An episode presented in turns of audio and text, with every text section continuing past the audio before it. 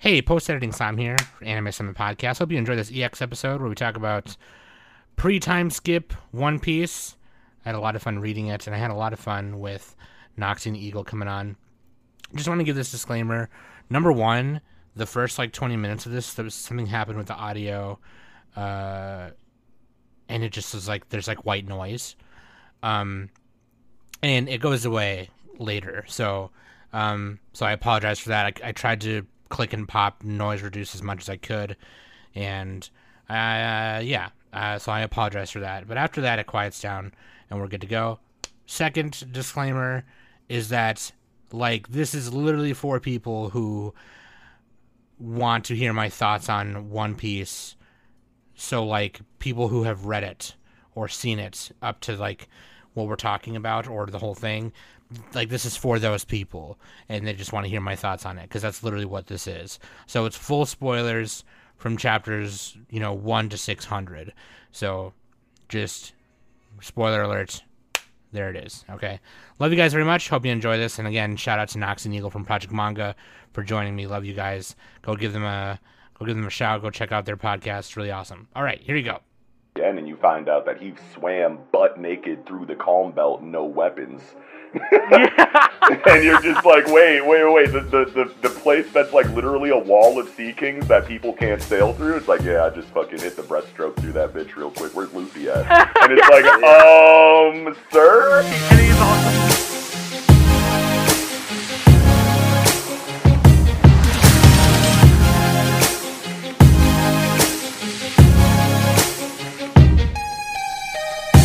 Hey everybody, welcome back to the Anime Summit Podcast. This is your favorite host of the most, I'm the Bomb, and welcome to another EX edition of the podcast. I want to talk to you about something super cool I did. Started reading One Piece, and I I have to like talk about I have to talk to you guys about it because I just I'm having so much fun. It's such an amazing story, right? And I used to make fun of this shit for like the past seven fucking years. Well, no more. And I needed some help talking about it. So with me of course, again from the Project Manga podcast is Noxi. Yo, what up? Thanks for having me. Yeah, and the first time from Project Manga, one of the OGs next to Noxi, of course, is Eagle. Yo, what up? Thanks for having me, man. Dude, I've never had fucking Eagle. on. We've been t- I've been telling Eagle for the past 15 years. I'm like, come over here. Let's talk about anime boobies. And he was like, I'm down to clown. and I was just like, okay, when? And then he said when. And then now Project Manga is like doing all kinds of shit. And I just we just got busy, man. We just got busy. So now I copped the both of them to geek out about One Piece with me because I fucking read the first 600 chapters pre time skip, baby. Well, technically, Mm.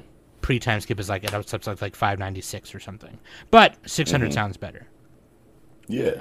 Round yeah, up. I'm actually on chapter like 820 right now, but like Let's go. yeah, but like I was just like no, let's um, I was telling um, when I was like trying to get Nox and Eagle, I was like, yo, let's talk about this, and then Eagle was like, no, uh, tell Sam that she should read up to this part so we could talk about everything pre time skip, and I was like, oh, there's a time skip. That's right. I heard that's right. Okay, so yeah, thank you for Eagle for that idea because at first I was just like, oh yeah, let's just do the first 500 chapters or whatever, or first 400 something, whatever.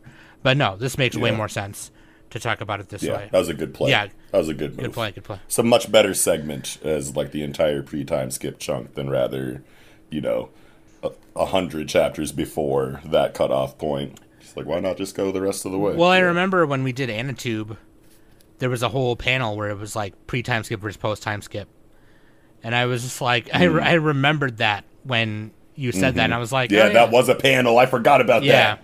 Yeah, yep. So I'm like, oh yeah, that was a thing. I totally forgot about that. So, so, you, know, you know how we do it at Anime Summit Podcast. When it's the first time guesting on this podcast, put you on the spot. Okay. So Eagle's first time, he has to pick waifu of the week, his band of the hour. Who did you pick? Man, you know, my waifu of the of the week, of the minute, of the day, of the hour, of the year, of, of my life, really. You already know it's Mario Leona. Ooh. It's, that's just my girl, man. Like, I ain't even got to explain it. I've already explained it ad nauseum. You know what I'm saying? She's Yes. she's gonna hold me down no matter what. Yes. Eagle has loved Mario Leona with a red hot fighting passion for quite some time now, pretty much since her introduction. Yeah. I actually think when I guested on your podcast and we did the femmes, the bad badass women, Yes. that was like Eagle's like first, like like choice. Yeah. yeah. yeah, that was the thumbnail. Mario Leona was on the Oh, that's right, that's for right. that shit. And uh, who do you got for his bando of the hour? Husbando, man, you already know it's gonna be Sanji. He's about to hold me down. Big Sanji. Help me out. He Yes. gonna cook me fire ass food, Yes. and he's about to fawn over me, man. E- Oh, oh no. nah, I'm gonna let you cook. I'm gonna let you Maybe cook. not I was me, gonna go in. I was gonna go in. He might really kick me in the face. but either way, you know what I'm saying? Ah man, I love Yeah. Sanji. He's really fucking cool, man. Um, so Eagle, you know another thing I have to put you on. I have to put you on the spot again. Is when you're a first time guest on here, I make the first time guest tell me or us, you know, rather, uh, anime you like, anime you don't like or really dislike or whatever, and an anime you can't live without. You can watch it all the time. You need it in your life at all times. An anime I like is, I'll say, Fire Force. Ooh. I Yep, like it a yeah. lot. Yep, yep, yep. and uh, to the point where I actually like kind of include it among a group of anime that I enjoy so much that I don't want to read the manga because the anime is done so well. oh, you're mhm. kind of like, yeah, you, you don't want to make comparisons in your mind. You're like, Yeah, I mean, I'm- like other uh, just another one that I include in that is JoJo's. You know, oh, for sure. Mm. yeah. um, an anime that I dislike. I will have to say, um, what is um, the fuck God of High School? Ah, yeah, yeah. that shit was buns. Yeah, I they think didn't do adaptation well. was just they just cut too much, Yeah. you know, of what they viewed as fat out, but like what readers and viewers would view as like crucial story information, right? Yeah. Um, Tower of God kind of got a similar treatment, but less so. Still way better than than God of High School. Yeah. Tower of God season one was was pretty good. There were some pretty crazy changes, but it wasn't as egregious as as God of High School. Not even close. Yeah, Yeah. God of High School, they were like, "This is for the meatheads, bro." Yeah. and an anime that I cannot live without, and that I could watch all the time, and that I could watch, you know, any moment, you know, any number of moments to this day, and still shed a tear. Literally, pull up a cute clip on YouTube right now and cry. One Piece all day. Hell yeah. Hell yeah. One Piece. ugh. Which is Literally Yeah, that's- more more moments than I can count on two hands that I could literally pull up on YouTube right now and cry watching. Yeah. It's really funny you say that because someone brought up to me one time. I don't remember if it was Nox or somebody else, but they had said to me like, "Oh, just if you get to a moment in the manga and you want to watch it, you should just go watch that that clip on YouTube." And Seriously. yeah, Sure. and so Yeah. um, actually, you know what? When we get there, I'll tell you. I'll tell you when we get there because what we're gonna do now is we're just gonna jump into it, okay? And first of all, let me just talk about this. Let me just mention this really quick, okay? So I want uh, just to answer the question, so I don't have to answer it later. But people are gonna be like, "Sam, what took you so long?" Uh, well, for one, it, at at at the very beginning of it, you know, not at, not at the beginning of One Piece. It came out when I was a kid, so you know whatever. But like when I was a kid watching it on Cartoon Network, they on when it came out during that weird time where they kind of weren't doing like Toonami anymore or whatever. They did Toonami, but then stopped doing it. I watched Right. like the first ten or so or ep- ten or so episodes, right? And I don't remember them. Um, I remember Luffy setting sail. Um, I remember seeing Zoro for the first time. That I remember that stuff. Um, but ever since then, I've just avoided it. I've even I've even avoided it so much to the point where like I don't know, I didn't know spoilers about it. I knew about the time skip. I knew about some big moments that were like, oh, okay, shit, this is the arc where this happens. Um, Yeah. like I knew when Luffy was gonna go into like you know gear second or whatever that kind of thing. Oh sure. Yeah. You didn't have. Did you have like other like? Did you have anything like super crazy spoiled for you? Um, Like like some Marineford stuff? yeah, I had a Marineford thing. No. Yeah, and so just just so everyone knows, if you're listening to this now and have not read the first 600 chapters, please turn it off because we're gonna I'm gonna literally talk about all of it because that's like the whole point of this discussion. But yeah, I had Yeah. I had um, let's just say a uh, uh, when we get there, you know, like a really big captain's Yeah. death Yep. spoiled for Oh. me. Yeah, so Yeah. Oh. Oh. ever no. since then, I've just avoided it because I thought to myself, what if I what if I want to read it someday? Right. And then of course I turned into one of those people who was making jokes about it, right? Like, oh, like oh, Yeah. they they spend all a thousand chapters looking for the one piece. They go to KFC, you get a two piece of biscuit for two ninety nine. You know, that I made that joke for too long and I've, I've killed it by now. But like, um, and then Noxi came on our podcast with Manga Therapy, which we got to get Eagle on. We got to get do another Manga Yeah. Therapy with Eagle. For For- sure. which reminds me. Okay, remind me later. I'm curious. So so which is cool because it's just like the Project Manga guys come on and then they just recommend us manga to read and that's what we do. So I need Eagle recommendation. So that's what I'm saying. But anyway, the first time Noxi came on, he went on this like just really quick 10 second rant about One Piece like he was like here's here's why you're a bitch and I was like no, that's a really good point though. And then I kind of just forgot about it, right? So uh Trisha helped me set up bookshelves on my side of the room, like on or not my side of the room, but like my side of the bed. I have like bookshelves right next to me, and she helped me set them up and put like my manga there. And I have a bunch of odd and end ones, ones that are just like, oh, I have volume one of this random thing, I have volume ten of this random thing, and I have volume one of One Piece, and just the regular volume one, not like the omnibus one or anything, just the regular. Mm-hmm. It's got like the gold leaf logo on the front, whatever, and it's just been sitting there staring at me for like the past however many months I've had these bookshelves up, and then I just decided, screw it, let's do it. I don't even care. So then, like a couple months ago, I just decided to read chapter one, and I've been reading it ever since. So Yeah. I I don't really know. I don't know if there was really one particular reason that I decided to. I don't know if it was the Project Manga homies or if it was FOMO or I don't know what it was. Maybe it was the people in my Discord talking about it so much. Um, I have no idea. We can take the credit for it. We'll, we'll since it since it seems undecided, we'll take, we'll take that W. We can hold that. Yeah. You cool with that? You cool with that, Eagle? We can split we the W. You get a that. V. I get a V. All right, cool. Split the W. Yeah. A V for both of us. Um. Yeah. So, anyway, mi- I, it's very apparent that uh, Oda's art is very charming in the beginning of it. It's very. You could tell some parts of it were very inspired by like early Toriyama kind of stuff, um, which I very much like. I'm very much into that. It really, honestly, felt like I was reading or watching Dragon Ball again for the first time. Nice. Those are the kind of vibes it gave me. But then past chapter like when it got to the the part where they get Sanji, it really Yeah, Baratie. yeah, it really started turning into its own thing. yeah. Yeah. And so I can't speak so much for like um so like I have the list of arcs in front of me, okay?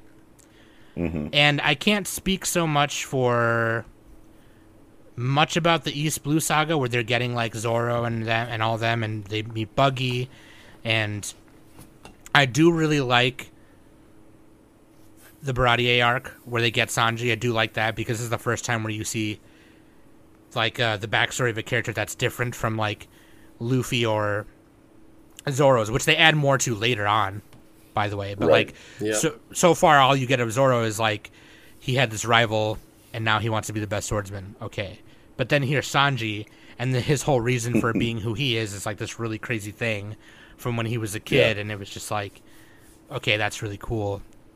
And then Yeah. it gets to Arlong Park. This is the part that people keep telling me, or they're- were telling me. They say this is the part that gets you hooked on One Piece. Yep. And Yeah. in my opinion, I was already getting kind of hooked on it before. Um, one part that really hooked me was Usopp, and the reason why Yeah, Syrup Village. the reason why he lies. Yeah, it's just like, oh, dude, like you know what I mean? Like, Yeah. That was one Yeah, of the first sure. times I got a little watery eyed because it was Yeah. it was almost like one of those um the way that Oda like narrates some of like the prologue things of each story is kind of like it's almost like you're reading it out of a children's book, out of a tall tale book. Yeah. Yeah, for sure. And I'm just like the way he told that part was just like it I felt like a kid like reading about some crazy Yeah. hero who did this thing just to comfort the people around him and the people he cared about. And it was just like, all right, Usopp's actually like a really badass character. Like Yeah, it's around Syrup. I think Syrup Village is the first time where the characterizations start getting like really deep and like heartrending. Like Syrup Village, m- uh, uh, Zeph in the, the admin in our Discord like just started watching One Piece recently, so I just went through like all of East Blue up to like Little Garden with him recently and just like rewatching everything is obviously always like nostalgic just because of how like long the series has been going and how far and how long that I've been with it, how far I've come with it and how long I've been with it. When I look back at the earlier arcs, I'm just like, oh my people. They were such they were youngsters. Bright eyed bushy tailed, like it's really nostalgic in Yeah, that way. yeah. But like I'd be forgetting just how like deep the writing and and and the narrative kind of like was in the earlier times. That's why I always tell people like if you can, you don't got to reread you know all of One Piece, rewatch all of One Piece. You know what I mean? Like, but you should at least after you get caught up with the series, eventually go back and redo East Blue at least once. Yeah, I already want to.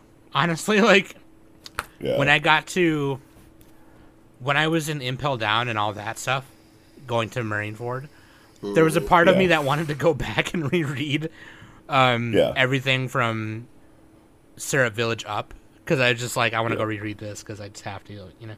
I probably will, and I also want to watch the Yeah. episode of the East Blue, which is like that remake summary movie.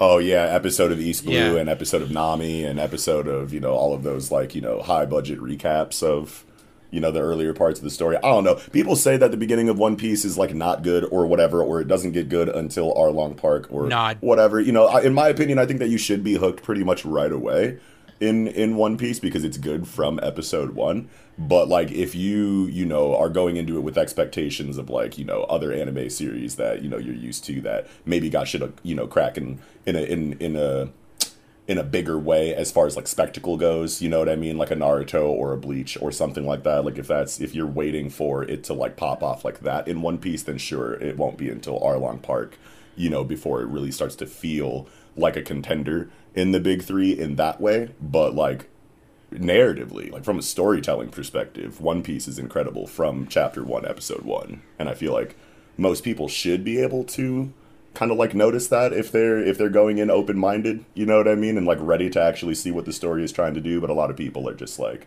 really meat headed can't deal with like you know older animation need those like bright flashing lights and like big attacks early on Yeah. it's like it's probably not going to be for you until around arlong park if you can make it there but and I and I 100% agree with that because I was hooked pretty much right away.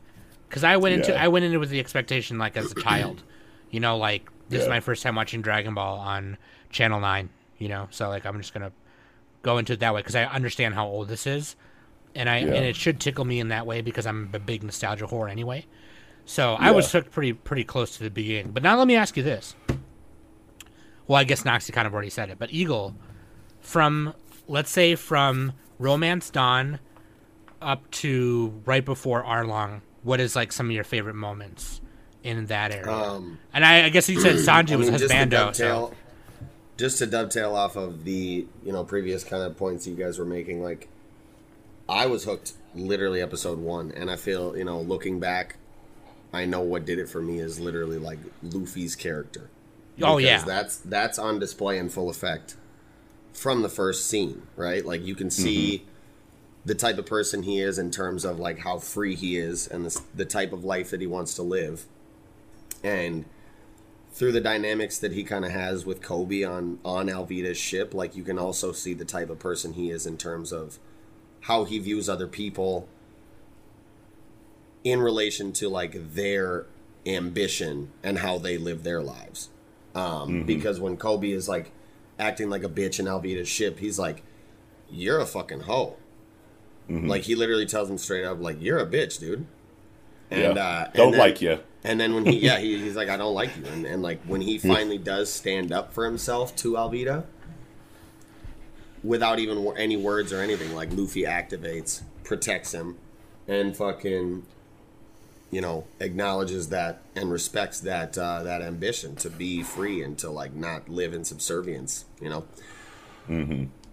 And so that I feel is is what is one of the strongest things in One Piece, really across the board, is like Luffy's character. And now to answer the question in terms of like my favorite moments, like there's just so many, right? Like obviously the one I was just talking about with Koby, like that's huge for me. Um, and then even going forward into like just stupid shit, like the scene with the dog in um, when he's fighting when he's fighting Buggy in Mm-hmm. on I, I can't remember the name of the island, Orange Town. but the scene Orange where Town, he's yeah. literally like acknowledging and respecting the dog's resolve and shit, like Yeah. Yeah. Just Luffy's character is what shines through and through to me. Um, Yeah. I love. Man, it's crazy. Obviously, like you said, the the Usopp moments in Syrup Village, where we get you know the revelations of his motivations behind the lies. Um, Zoro's thing on the fucking Shell Island, right? The Navy base. Yeah. Um, the way he's kind of taken onto his shoulders a punishment that's not even meant to be his um, and literally resolves to like die for it, even though he doesn't think he's going to die. But Yeah. that's huge in terms of Zoro's character.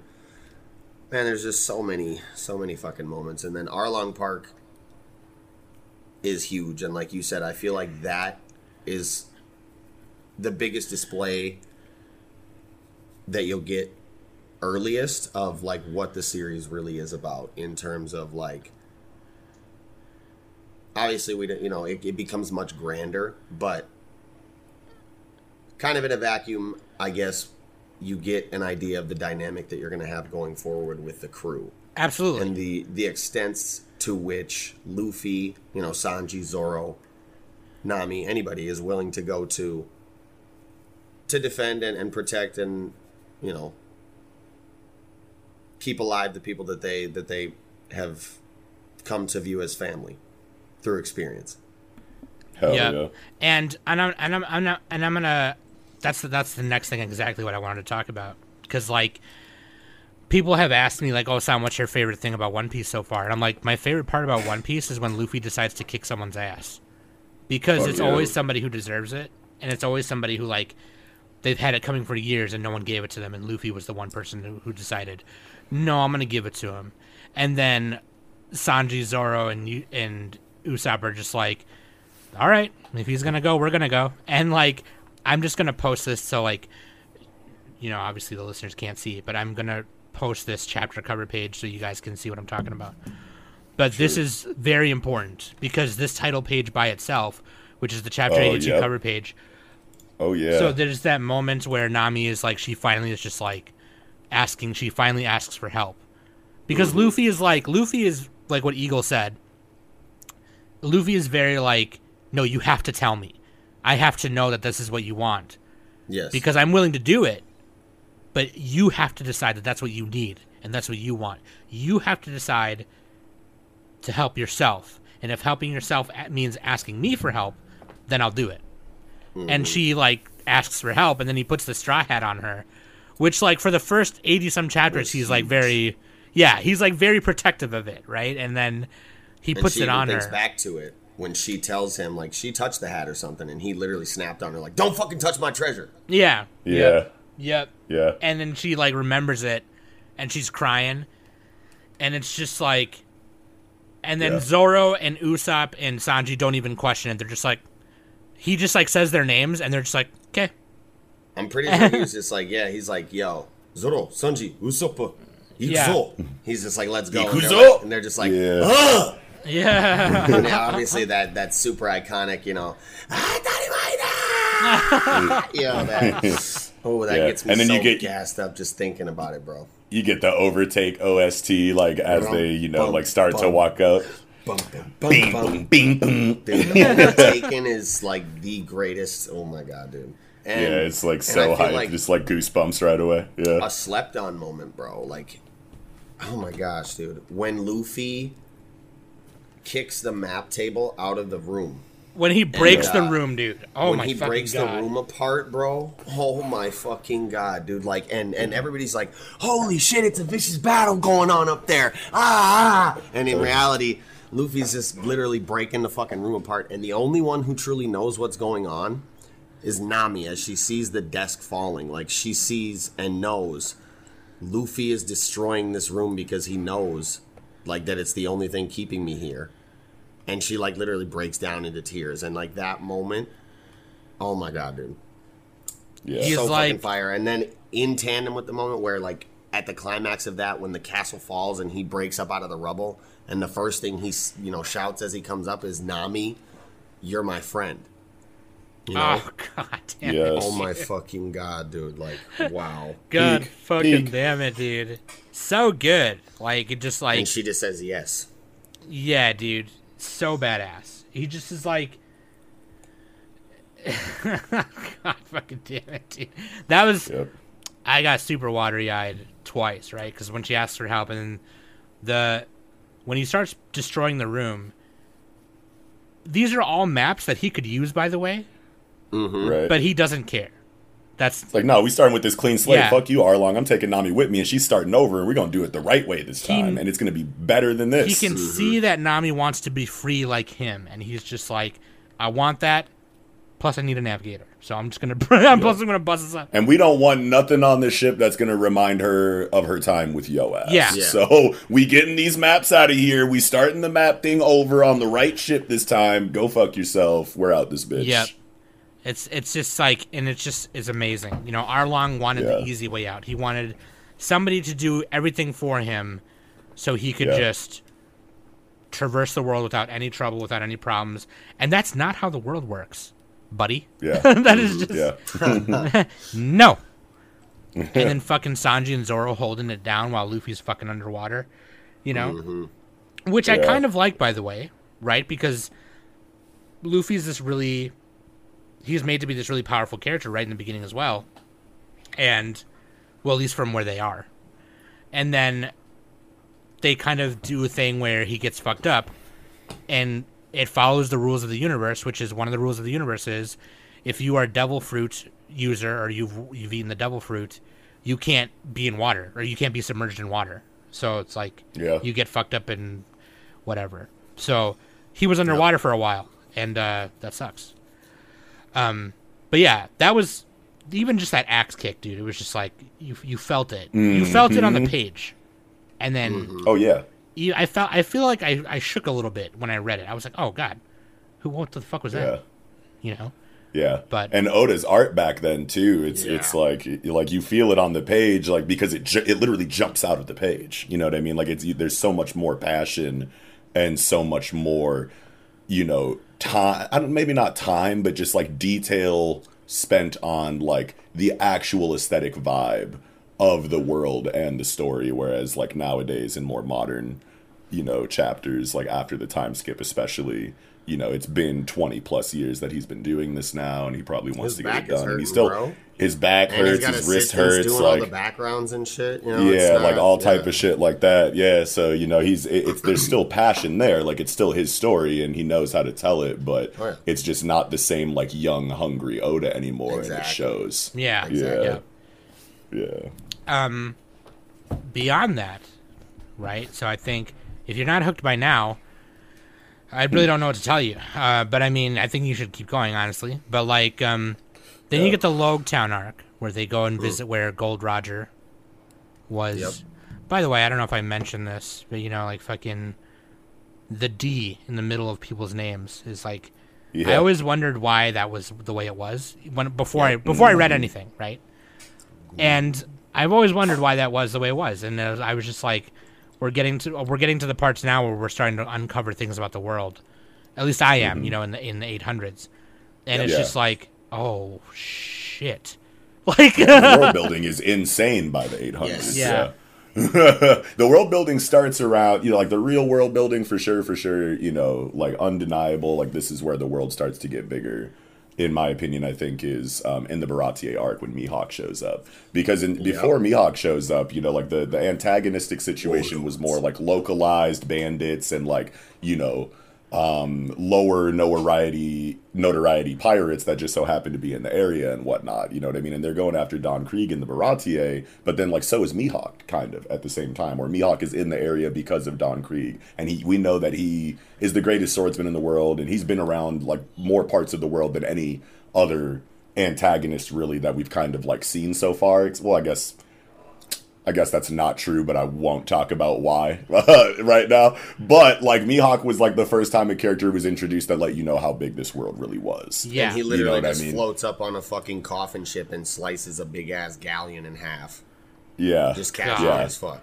So yeah, wild. and then that's when Mihawk starts talking about like, you know, I think you get the world map of One Piece for the first time Yep. in that, you know, stretch of storytelling, at least in the manga. I don't I don't know if they actually show, you know, the map in the same way that they do in the manga and the anime. But like when Mihawk pulls out the fucking like tiny knife or whatever and squares up with Zoro, he's talking to yeah, that's when he starts talking about how all of the you know the seas are are divided by the you know the red line or reverse mountain or whatever and you you literally get that bird's eye view of exactly what the map looks like in one piece i think for the first time then The so Grand Line. that's Like, really where the world building starts yeah y'all guppies in the shark tank For real, y'all do are not like- get it twisted Y'all are yeah. actual guppies right now. Don't even step Yeah. to me, bro.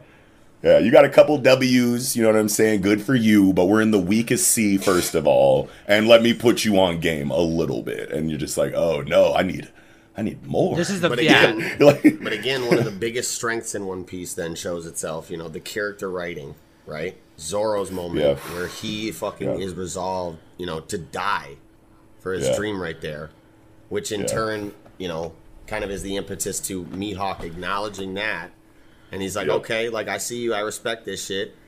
yeah. Um, and when he, and we obviously get that epic ass quote, you know, scars on the back are a swordsman's shame, and fuck Yeah. Oh, so bad.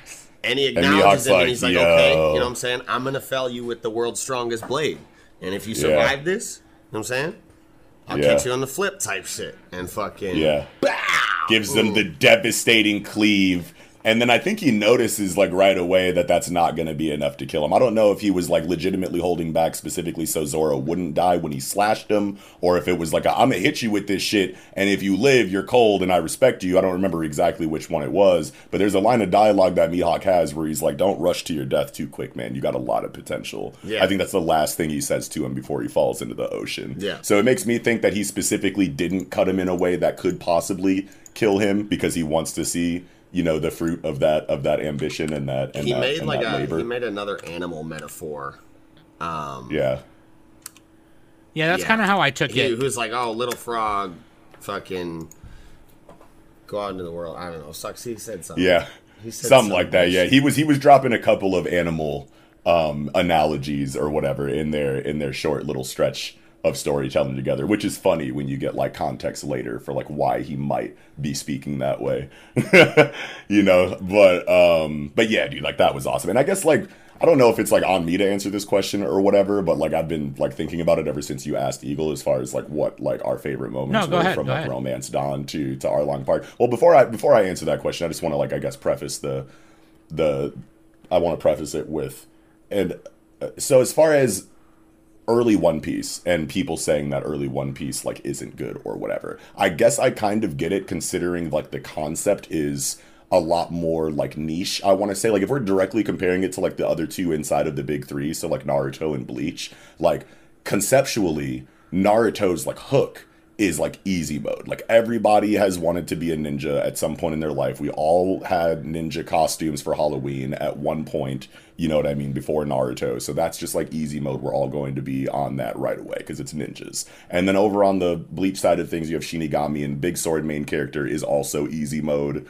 You know what I mean? And it's like, you know, revolving around the concept of life and death, which everyone thinks about and cares about. So like it, it I could see it jumping out and grabbing people easier than a story about literal pirates. And if you weren't that like, you know, Peter Pan or Pirates of the Caribbean, you know, obsessed kid, you know, which you very well could have been, you know what I mean? Like like pirates are relatively popular, but as far as like a draw for your series, I feel like conceptually Bleach and Naruto reach a wider demographic easier than One Piece. And then on top of that, One Piece has like, you know, the more cartoonier, goofy, like almost comedy art style and narrative in the beginning. You know what I mean? And for people who are looking for like edgy, badass, like power fantasy escapism, then like goofy pirate comedy, if you weren't already like a fan of pirates in the first place, I can see that being a turnoff for, for most people. So like I get that but um, the best thing about One Piece is that the longer the story goes, the more context you get for the beginning of the series, and it and it makes that storytelling feel a lot more stronger.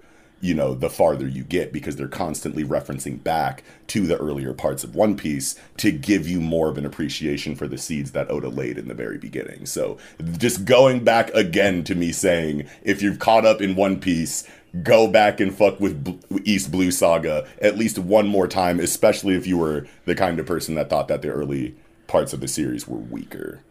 Um, but yeah, I just wanted to throw that out there. But my favorite parts in the East Blue Saga from Romance Dawn to Arlong Park is probably the Baratie arc because I just rewatched it and Sanji's backstory with Zeff was incredible. The relationship with uh, Gin and Don Krieg was extremely well represented in the early stages, especially when we've seen all of these pirate crews later on in the story and how they operate and what it means to be loyal, what it means to be a leader, how certain shittier pirates as leaders treat their subordinates on their ship versus how mm. Luffy and other, you know, captains like Shanks and and Law, you know what I mean? We get a really diverse look at just how good or shitty you know, pirates can be in the world.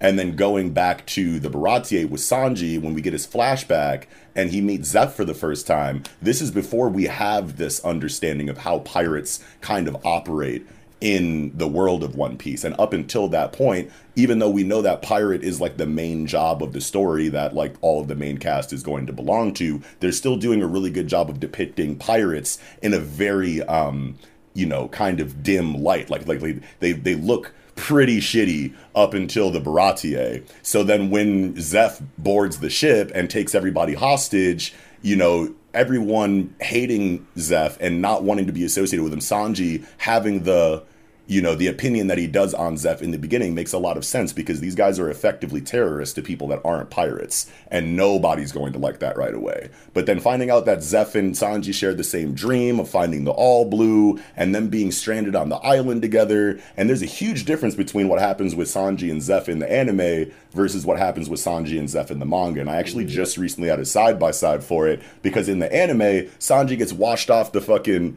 deck and goes into the water and then Zeff still jumps up, kicks the mast in half and then jumps in after him. But in the anime, Zeff loses his leg underwater while trying to save Sanji after he fell off the, the, side of the ship when the wave hit it during the storm. Yep. So like his leg gets like wrapped up in a fucking anchor chain and then like he can't get it out so he fucking rips his leg out like while he's underwater holding his breath and shit and then he saves Sanji brings him to the fucking island and then they have their like here's your food here's my food kind of situation. But in the manga he just jumps in after him with the mast and then it time skips to when they wash up on the island together and he, Zeff still has both of his legs. But then when he gives, you know, Sanji his food and then goes back to his corner, he actually didn't give himself any food. He keeps all of the treasure and gives everything to eat to Sanji to keep him alive for as long as possible. And then he grabs a rock and bashes his fucking leg in half and then eats his own leg. And that's like the twist reveal at the end of the yep. the castaway yep. scene. Yep. You know what I mean? You know, and so it, it like the, not only is that just like way better in the manga than it is in the anime, and I understand why they would want to censor that depending on,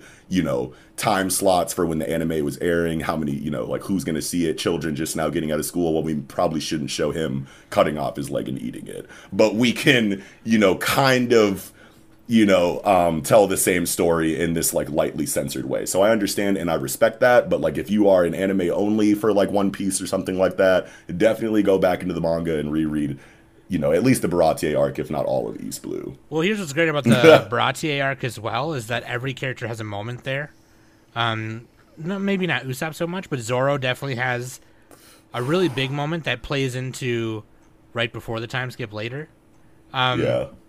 Because, like, you know, Mihawk fucking cuts him with the big sword and then goes, Don't rush to die. I'm reading it right now because I have all the pages, yep, I have yep. all the chapters open. But, um, yep, yep. And then they're worried about him, and Luffy's too worried about Zoro to, like, continue fighting But then Zoro raises his sword and goes, "Hey, can you hear me?" And Luffy's like, "Oh, thank God, Jesus Christ! Like I thought you were dead." And then he was like, "I'm not gonna die here. I know if I do, it'll it'll only embarrass you because I won't be the greatest swordsman. But I'm still alive, and I'm never gonna lose again." And he goes, "Is that okay with you, Captain?" And then he goes, "Yep." Or no, he goes, "Is that okay with you, Pirate King?" Yeah. And then he goes, "Nope, um, we're good, we're Gucci." And it's just like, God damn it, dude! Like that moment right, yeah, right that's, there. That's that's a huge Zoro Peak. moment. Yeah, and, and Cold. heat, man. The voice cold. acting there too in the anime was so fire. Like, that's another moment I would recommend watching if you haven't Mm-hmm. yet. You know, because that it's one of those moments where they kind of put that echoey, like resounding effect on the on the end of that, and he really kind of drags that that out at the end. Mm-hmm. Kaizoku! And the emotion because he's crying, like mm. Yeah. Which is probably like I think that's like one of the few Golden moments you see him cry. yeah, But- for real. Um, beyond that, uh, we have so then we have Logtown, which is kind of an intermediary before. Uh, the translation I read it was Alabasta, but it's I think it's Arabasta, right? Same shit. Yeah, Arabasta. L and R is like interchangeable Yeah, in exactly. like Japanese. Yeah. Um, but so this is where they enter the Grand Line, and so for you know, I, I don't really need to explain what the Grand Line is because I think I, most people who are listening to this right now are One Piece fans, right? So, but I mean, Right. you know, it's a fucking. What's crazy about the Grand Line and the design of the world is the Grand Line is its own sea, even though it's Yep. just one long thing that goes around the whole. It's like a long and skinny sea that goes around the whole. It's like an equator. Um, Yeah. Yeah. but they, you know, you have to get into it a certain way. That was cool. The way they designed that, the reverse mountain. Um, and then fucking. I'm I'm getting a little watery eyed talking about it, but fucking Uh-oh. Laboon. Laboon. Man. God damn it, dude. And then this is where you see uh, two two. Baroque works uh, assassins or spies. Yeah. and then you it starts kind of unraveling stuff. You meet some other you see some other islands. They talk about the log pose and they explain the log pose and how that works. And it turns out that the two baroque works people we met were undercover from the kingdom of uh, alabasta. And their fucking kingdom is in ruin because of crocodile crocodile dude and then Yeah. before that though we get a really cool fucking thing called little garden yeah. and they had to fight some more Baroque Works people here, which are really strong too. You have the fucking one guy with the wax wax fruit, and Mr. Three. yeah, Mister Three, which like, Yep. which by the way, in the in the translations I was reading, now I'm reading a different version, which is way better. But they called it the wax wax fruit. But like there there's a rule that they're written the way Oda writes it is like it has to be two words and two syllables. So like Luffy's is the Gomu Gomu, and then Ace's is the Mera Mera, or whatever, Yeah. right? So like, Yeah. but in the in the you know early American Viz translations, or whatever, it was just like, you know, they just said whatever it was. Um, but anyway, Yeah. um, Little Garden has this little story inside of it, in which these two giants from the island, uh, the Elbaf giants, which are literally that's what they are. They're just giants. yeah. Um, and these giants, the way Oda writes them, are you have to understand though, like at, at this point of the, the, the manga, the story, or the anime, whatever, yeah. Oda has drawn inspiration from literally multiple cultures m- and multiple fairy tales from those cultures. So this is the first time because we're in the Grand Line now. This is the first time where you really see a taste of that. These Yep. giants are clearly um, Norse. Norse, right? Yep. And a, Yep. a lot of Norse mythology has where their gods are giants, they're titans, right? Yep. And so that's kind of where he draws it from. We've already seen at this point some Asian influence, obviously. Like Zoro is very, he's very much follows a Bushido like code and Mm-hmm. things like that. But this is the first time we're really getting a big taste of it. And yeah. you get these you get this story of these two giants fighting it out for hundreds of years like why are you doing this ah because it's ah, for honor and glory ah, and whatever and the baroque works members try and tamper with that to get the fucking straw hat pirates to be dicks and whatever, and then the, the giants. Well, we'll use the giants to kill the Hat Pirates. It'll be fine. And then at the end of when they're leaving Little Garden, when they get when they get past all that shit, right? Yeah. Um, they're leaving Little Garden. So, but when it, okay, so something that Oda does in every little arc is he does a little narration, a little story tale narration, like I mentioned earlier with Syrup Village. He does a little Yeah. narration of like, oh, this is what happened, right? This is you know, Mm-hmm. and, and two unlikely friends and blah blah blah, and they they fought for hundreds of years until it, it sounds like if you're reading a fucking like a those Yeah, those like a like a like folklore, and that's what like that's what's like really cool about just the story of One Piece, especially. But I feel like you feel it a lot more in the earlier times where it's like establishing things and setting up the, you know, the overarching story and whatnot. You have all of these very tight, very thought provoking, very deep like narrative stretches that feel like he's trying to you know like you can just feel the scale you can feel the scope it feels so big and so imaginative and but so like perfect too Yeah. like at the same time it's it's like um you know like lord of the rings j.r tolkien you know wanted to do that series because he wanted you know um folklore and mythology for his particular part of the uk because there wasn't really any like you know norse or egyptian or greek style you know mythos or or folklore for like wherever like britain like that area of the uk that he was in. So he was like i'll do that. I'll make one for us. You know what i mean? And so he did lord of the rings. And and one piece kind of feels like that same kind of scale coming from eiichiro oda and wants to do like modern you know like fictional you know myth myth and and folklore based like storytelling to leave like that kind of tolkien esque imprint Yep. you know in the world of fiction Yep. for like similar almost similar reasons it Yep. feels like you know what i mean And he does that narration again post time skip at the end of Dressrosa, but it's not Yeah. as much as this, where this is more so fantastical and fairy like, where the narration at the end of Dressrosa is kind of more like a moral. Um, yeah But anyway, I'm getting ahead of myself. But so that part, like, put a pin in that, right? The fucking giants of Elbaf in Little Garden. Mm-hmm. Then we get to Alabasta, and then this is the first time where we see a theme here of somebody sneaking their way into a position of power and abusing it for their own whatever fucking wants, Yep. right? yep And then we start seeing how the world government kind of operates here. We start seeing that uh, that somebody that the you know because he's part of the um, the seven warlords, right? And which is under the which is under the the watch of the Marines. Yes. yep government sanctioned piracy Yeah. yeah Government sanctioned piracy. And this guy is using that position of power given to him by the world government to overthrow this kingdom, get them to kill each other, and then use the power underneath the castle, which he he finds out he can't use anyway because he's an idiot. Uh, but like, and then just fucking. This is the first time you see it's like, oh, okay, all right, I see what's going on here. So you're telling me that the pirates are the good guys? You know what I mean? It's like yeah exactly Yeah. and and you really and- do get a good idea of like the scope of like the world like the world building really starts to explode in Alabasta because not only do you get the world government shit and you get an idea of how that operates at the end where they cover the whole thing up and um, make it look like Smoker was the one who fucking took care of it all. yeah, But you also get Robin. You also get the fucking first poneglyph that we see, right? yeah, we also fucking learn about Pluton, right?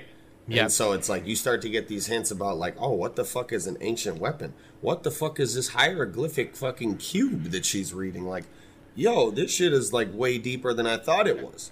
yeah, Way, way Yep. deeper. And like this government, like, they got the cover up situation going.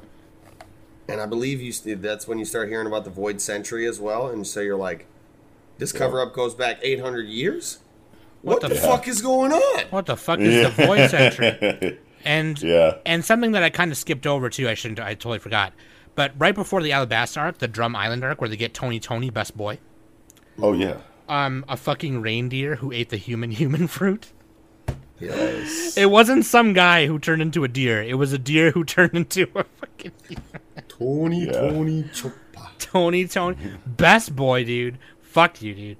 Fucking Tony Tony is my Best boy. doctor in One Piece. Prove me best best doctor, dude. and well, and it's funny too because that little red carpet interview of uh, Jamie Lee Curtis came out, and she was like, she was like, "Oh, I'm a big fan of One Piece or whatever," and they're like, "Oh, the live action Netflix is coming." Really? Yeah. So like, she was on the red carpet for some movie or show. I don't remember what it was, and they were like, "Oh, what do you what do you do in your downtime or whatever or something?"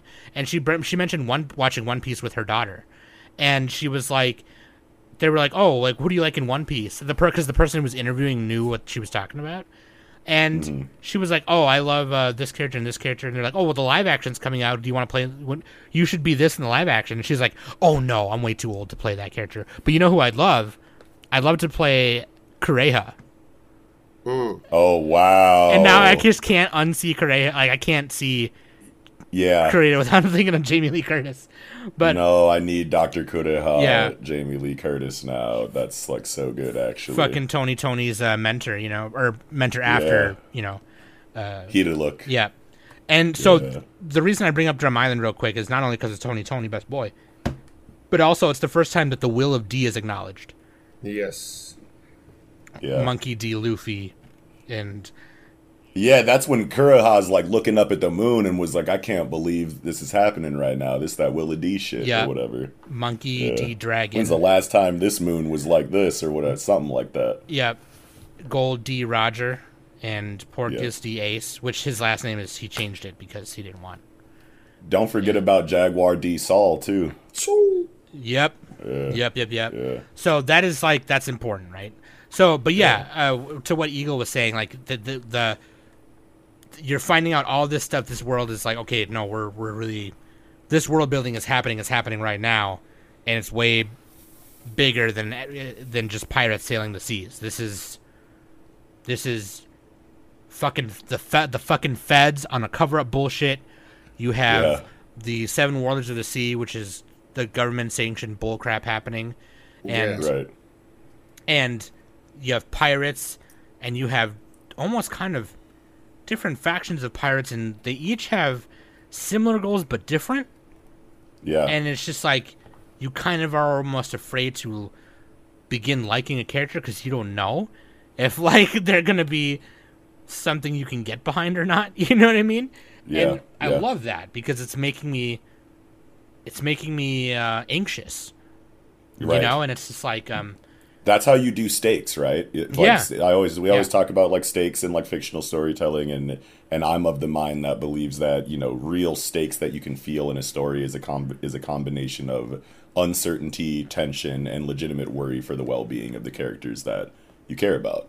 You know what I mean? And if you don't have those things, then it's just going to feel like, okay, here's the next threat, and all of our people are going to deal with it, and there aren't going to be like, you know, world expanding ramifications or consequences. It's just going to be, you know, the gang made it through and now we're resetting and ready to go for the next arc and whatnot. And that is fine or whatever. There's nothing inherently wrong with that if you're not trying to build a world on the scale of One Piece. But what makes One Piece's world feel so living and breathing is the fact that there are so many characters that you get, you know, kind of focused on and they have so much agency. They have so much dimensionality to them because you get to know like what all of their motivations are, who they are in alliances with, who they don't really like. Maybe they were in an alliance with someone else before and they broke up for, you know, one reason or another. All of that stuff gets explored so often in One Piece that before you know it, you have all of these cogs you know, and all of these wheels turning for this overarching plot with so many variables and so many, you know, different perspectives that you legitimately care about because it's also interesting following those side characters and their ambitions and their progress towards the same goal. So now it feels like you're in the world and a part of the journey to go find One Piece. And who is going to get it first? What are they going to accomplish on their way there if they do fail? And how will that affect the overarching plot or the main cast of characters that we're following? And that uncertainty of not knowing what's going to happen next, but knowing that anything could be interesting is what makes the world feel alive in One Piece. yes, yes, And that's where the stakes come from. Yes. In my opinion. Absolutely, absolutely. And well, even even and I'll, I'll tell you this, right? Like when I've seen, I've seen the cast of characters a few times. You know, just uh, chilling on social media and on the internet. You know, I, I've seen, Yeah. and I didn't realize who Nico Robin was when she first came on. When she debuted her in her chapter, right, or in in the Yeah. Alabasta arc, I was like, oh, that girl looks familiar, but I don't know who that is. But she looks important because she's like the right hand dude of this of uh, this guy and whatever. And then at the end, she's like, "Hey, let me come with," and it's like, "Oh shit, okay, that's that's this character. Okay, cool, sick. I I love her. She's amazing and she's really hot. So like, um, yeah. But like, it, that's one of my favorite moments. By the way, is um, Luffy does this thing because Luffy's also an idiot. As much as we love him and amazing he is, right? He's also right. a, a goober, and so like Zoro and Usopp are like, I don't trust her, to fuck her, right? And Sanji, of course, is being Sanji. He's all like, "Oh, so beautiful, Nico," and then, uh, she does her so her fruit power. You know, she does it with the hands. She can make limbs come out of stuff, and Ooh. she puts them coming out of Luffy's hat. And then Luffy goes, "Look, I'm Chopper," and then he like. right away, Usopp starts laughing, and Zoro goes, "God, never mind." like it's like, yeah, yeah. and he like he's like Sanji impression hey, who ate all the meat? Oh man, all the impressions are so good between Luffy and and Usopp when they're like in jail, like at the uh, at rain dinners or whatever yeah. the the casino that that that crocodile runs or whatever. They're literally in jail, like bored, passing the time doing impressions of crocodile and other crew members. Hey, who ate all the meat? Back and forth. yeah, look, so good. Zoro impression, huh? Morning yeah. already, huh? yeah, and then the Sanji impression is just like bangs over the eye with like two fingers up, pantomiming, like smoking a cigarette. And it's like, oh, and man, Usopp's just so cracking good. up. He's fucking funny, dude. Yeah. I love it. And no, because Usopp's got the full body cast on or whatever, and and he like grabs like a golden hook. I don't even remember where he got it. I think it's just his finger poking out of the. I think he just hooked his finger poking out of the arm cast, but he's like, "I'm crocodile." Uh, uh, uh. Yeah. oh, I'm man. like, yo. The comedy in this, like in One Piece, by the way, is hilarious. It's just like, yeah, it's because each character is so silly. Yeah, like right. you, they, I, I don't know how Oda does it, but like he he has made a really badass group of characters. Yeah, and they're so badass. They're fucking. They have so many badass moments, but they equally yes. have as many goofy ass moments. Yeah. Even Nico, you never see the comedy face on Nico's face really ever. Yeah, she's very. It all comes from her dialogue. It all She'll comes. just get like super emo and dark and macabre suddenly. Yeah. Like, Whoa. They're like, they're like, oh, I wonder where Nami is. You know, I hope she's okay. And then Nico will just be like, yeah, I wonder if on her way up here she might have got torn limb from limb by some sea sharks. And they're just like, yeah. yeah. And everyone's like, yo, chill. yeah. Yeah yeah and like that's like always like a good balance when yeah. you have like when you when you when you perfectly capture that like badass side of these characters and then you kind of like oppose that with you know their really silly like personal moments mm-hmm. it makes them feel I don't know, that much more alive, right? Because nobody is just like one note, like one dimensional no. in personality and action. No. You know what I mean? Like just because you're a serious, you know, character. Yeah at, at, face value doesn't mean that you always have to be serious because no one is like that. Yeah. You know what I mean? So when you have that um when you have that, you know, both sides of the spectrum represented so well, it makes it feel a lot better. Plus, like, it's genuinely funny comedy. Like, Oda is not just like trying to think of funny things to put in his comic because it's been a while since there was a comedy scene. Like, the dude is just probably like legitimately funny as hell in real life. right. and he's just like probably like modeling these characters after people that he actually knows, like doing things that like real living people would actually do in certain situations of comedy. So it feels that much more organic and real. And like that's what matters more than whether or not the scene was actually funny to you. Like, is it mm-hmm. organic? Yeah, is it does it feel injected or ham-fisted for the sake of we we need some comedy here, or is it like actually organically you know a rising comedy like for the moment, and like that's usually what it is in One Piece. Yep, yep, yeah. And I yeah, so I do want to skip a little bit here there's the Jaya arc and the Skypiea arc.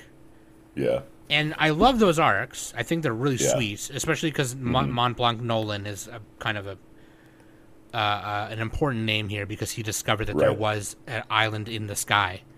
Yeah, that's the that's the that's the storytelling that like really goes back to that point I was making before about how Oda feels like he's trying to like create a modern, yes. you know, folktale mythos for you know his current area of like fiction that he operates inside of. You know what I mean? Like that's like you look back at things like that, and that's his imprint on you know like that subject for you know his story of One Piece. You Yeah. know what I mean? Like it's that kind of storytelling that makes it feel like it's like actual like Norse, you know, or or Greek or like Egyptian, you know, myth storytelling. You know what I mean? Like with the Dorian Brogy stuff, the Mont Blanc Noland stuff, it, it's like this could be like taken out of a page of like it sounds like a Zeus adventure. You know what I mean? Or an Apollo adventure. You know what I mean? Or Or, something Di- or, like or that. Odysseus or uh, the Odyssey or, Or- something. Yeah. Yeah, the Iliad Yeah. and the Odyssey, Yeah. like type shit. Yeah, exactly. It's just like perfectly narratively sound from start to finish. It's a whole story with a theme and a message and like everything. And like it's really thought provoking and deep. And you walk away like actually questioning things about your real life when you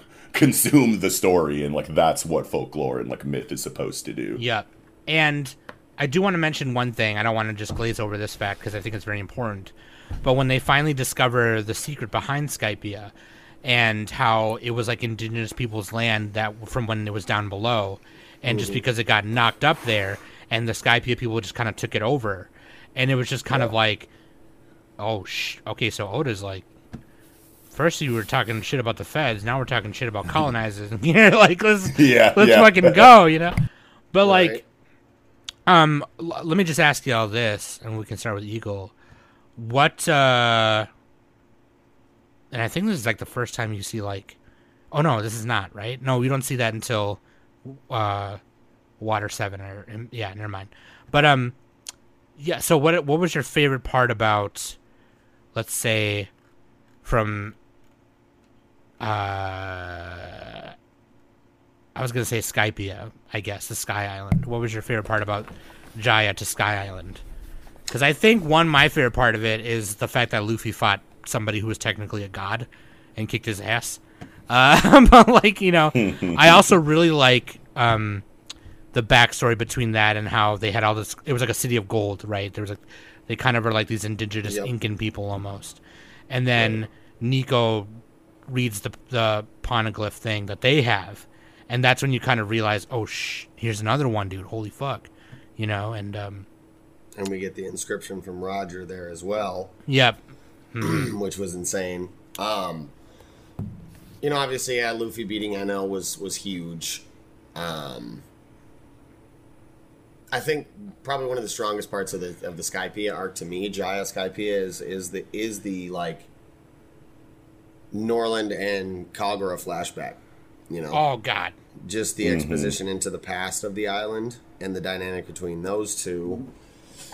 And just the sad tale of, of Noland man and um, yeah and also this is again where like the world building explodes in in one piece like the island in the sky the knock up stream like the fucking Skypieans um this is the first no, we saw Smoker before this. I was gonna say this is for this is the first like Logia fruit that we see, but it's the obviously the most formidable to this point. Yeah. Um. Yeah, I think it's what lo- uh, it's Smoker, Ace, and then Enel. Those are the three that we have by the time. yeah, they're like to- those are the elements. three. Yeah, yeah, Yep. Yep. Yep. But yeah, I think um yeah, I don't know the strongest the strongest part of Skypiea as a whole to me was like the whimsy, right? Because hmm. it is an entirely different feel, like you guys said, like where it goes from that. Okay, there's a story about pirates, and they're sailing around, and there's some corruption going on, and then it really goes to this like, holy fuck, we're flying up into the sky for real on a fucking stream that comes out of the ocean for what reason? Who fucking knows? And we're really getting to explore like these islands in the clouds and it really made the world three dimensional in a way where you really started believing like when they're talking about I believe there was, you know, rumors and hints about Fishman Island to that point and you you're like, okay man, damn, we're about to go under the sea. Like we could maybe potentially go into space. Like it's it just opens it up in your mind in a limitless way when you go up into the sky for real. yep. Yeah. And around that knockup stream, you see those titans, or what they think are titans. Mm-hmm. And it turns out that it's just like people from above, with, but having their shadows casted. And then after Luffy beats Enel, he was like, "Okay, I'm gonna do this for for Noland, uh, because his his like descendant is at the other part of the Jaya Island below." and oh god, did I cry right there for real? Yeah, Um, when he rang the bell. Yeah, yeah. Yeah. And here's the great part about that, though. And here's why Oda's fucking crazy. Because the knockup stream, just like Eagle said, is like this really fantastical thing that shoots them up on a sky island, right? The sky island is, is fantastical on its own. But Oda later, like when they're doing the exposition stuff, he explains scientifically how the knockup stream works. And it's like, oh, okay, so that wasn't just some like force of nature random Right. fantasy thing. It was like a real thing where there's uh, a underwater cave way deep down below, and gas builds up so much that five times a month this thing bursts. It's like a fucking underwater volcano that's so hard that Yeah. it shoots. a bi- oh my god! What? What? Yeah. Makes perfect sense. It does. Even in such, Pseudoscience, even in science is always so strong in One Piece. Yeah, dude. Right, and like that's the kind of stuff that just narratively makes it feel like a puzzle. You know what I mean? It's like you have all of the elements coming together and working together. It's like the, the gas builds up on her and it shoots you. The knockup stream shoots you up to the area that you can't get to by any normal means. Like it all just feels so perfect as far as like a folklore story. Yep. It's literally got like everything. Like if you go back and look at any you know known folk ta- folklore or folktale things, Yep. like and you break it down as far as like elements that are in the story like you can find a lot of overlap between one piece concentrated folklore storytelling like Noland and Skypiea and then you can just you know apply it to like any known folklore story and it like will Yeah. feel very similar on a side by side Yep, yep. So these next few parts, I kind of want to, and I don't want to super skip. Like, if we could just kind of talk about it, like we talked about the Skype one.